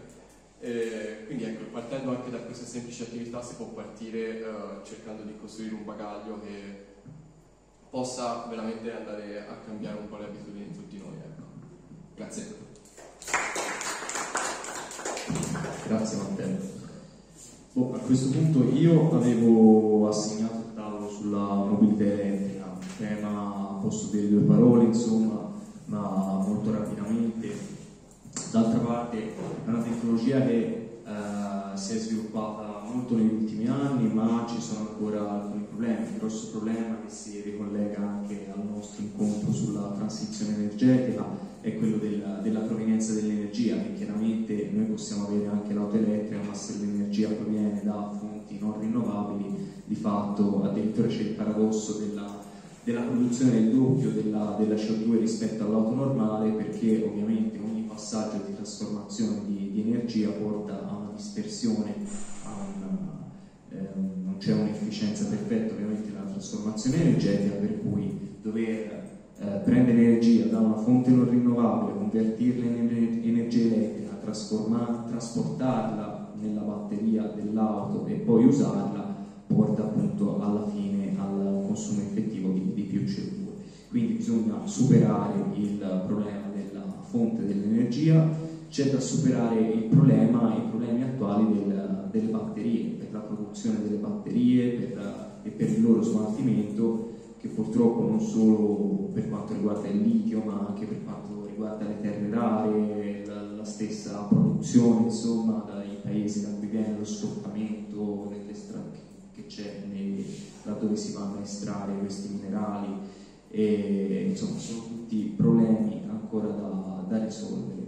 Eh, ovviamente però questo è il futuro, eh, non ci resta che auspicare appunto come si diceva prima una, una maggior, una maggior diffusione possibile delle, anche delle centraline per la ricarica eh, dei veicoli elettrici e eh, da questo punto di vista poi eh, non parliamo solo di auto elettriche, parliamo anche del discorso delle, delle bici elettriche, della pedalata assistita, insomma, che, che sono effettivamente utili sia, sia, per chi usa la bici appunto in maniera più ricreativa nel weekend, ma volendo anche per, ehm, per chi si deve spostare tutti i giorni, anche se ovviamente eh, c'è anche il tema della, della, sicurezza, di non vedersela rubare questa, questa bici e a maggior ragione quando ci carichi sopra delle batterie, degli elementi elettronici, questa, questo è un tema ancora più, eh, più sentito magari.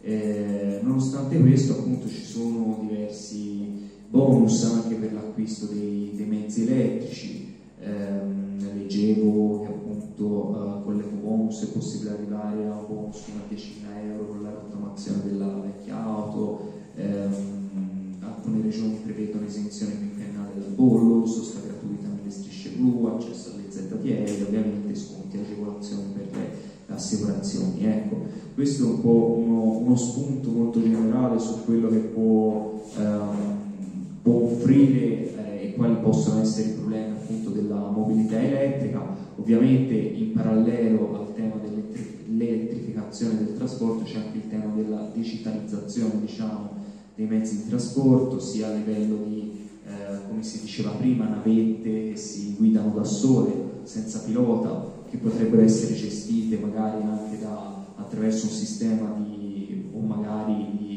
a chiamata dell'utente che chiama la navetta e eh, combinato con un sistema di intelligenza artificiale insomma, a una migliore distribuzione dei, dei flussi ottimizzando anche il, il consumo di, ehm, ovviamente di energia. Eh, qui vabbè, si introduce il tema della, della smart, smart, city, dell'intelligenza ehm, diffusa nelle città che sarebbe un, un altro capitolo molto, molto grande, ma ecco, anche questo può trovare ovviamente molteplici applicazioni per ottimizzare il, ehm, anche il flusso di traffico insomma, nel, nel tessuto urbano. E non, non starei a, a, dilungarmi oltre su, sull'argomento. Um, niente, torno a chiedere se ci fossero altri interventi e se no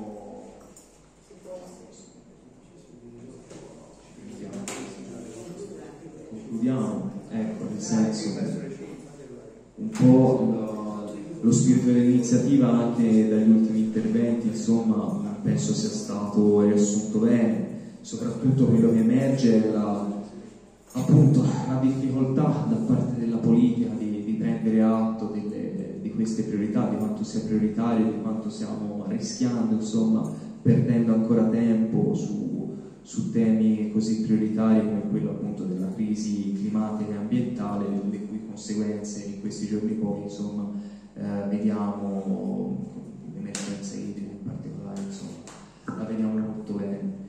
E quindi cosa dire? Eh, possiamo dire che insomma, ci impegneremo per quanto ci riguarda anche a cercare di, di fare rete, di continuare appunto a sviluppare questi, questi temi, come abbiamo fatto negli altri, intorni, eh, negli altri incontri, verrà prodotto un documento riassuntivo che avremo modo di condividere sia con i presenti che eventualmente con gli interessati che ci potranno ehm, appunto dimostrare il loro interesse anche attraverso i social, scrivendo i nostri indirizzi e quant'altro. La registrazione di questa iniziativa, come le precedenti, sarà disponibile nei prossimi giorni su, su internet per chi la volesse seguire, chi insomma conoscesse qualcuno che voleva partecipare non è potuto esserci, chi la volesse diffondere, insomma, è a disposizione. E, e niente, io concluderei quindi qui la, la mattinata se, se non ci sono altri interventi, insomma ringraziando tutti gli intervenuti, ringraziando il circolo che, che ci ha ospitati e, e, niente, dandoci appuntamento appunto a, alle prossime iniziative, ora sicuramente ci sarà la tradizione, contiamo di riprendere eh, incontri e attività su questi temi anche a partire da settembre, insomma, e proseguire con, con questo metodo che ci sembra di, il migliore, insomma, coinvolgere le forze civiche e politiche non solo del nostro territorio, ma anche dei territori limitrofi per fare rete e cercare di portare all'attenzione dei cittadini queste tematiche. Quindi io vi ringrazio tutti e vi do appuntamento insomma, alle, alle prossime iniziative e grazie.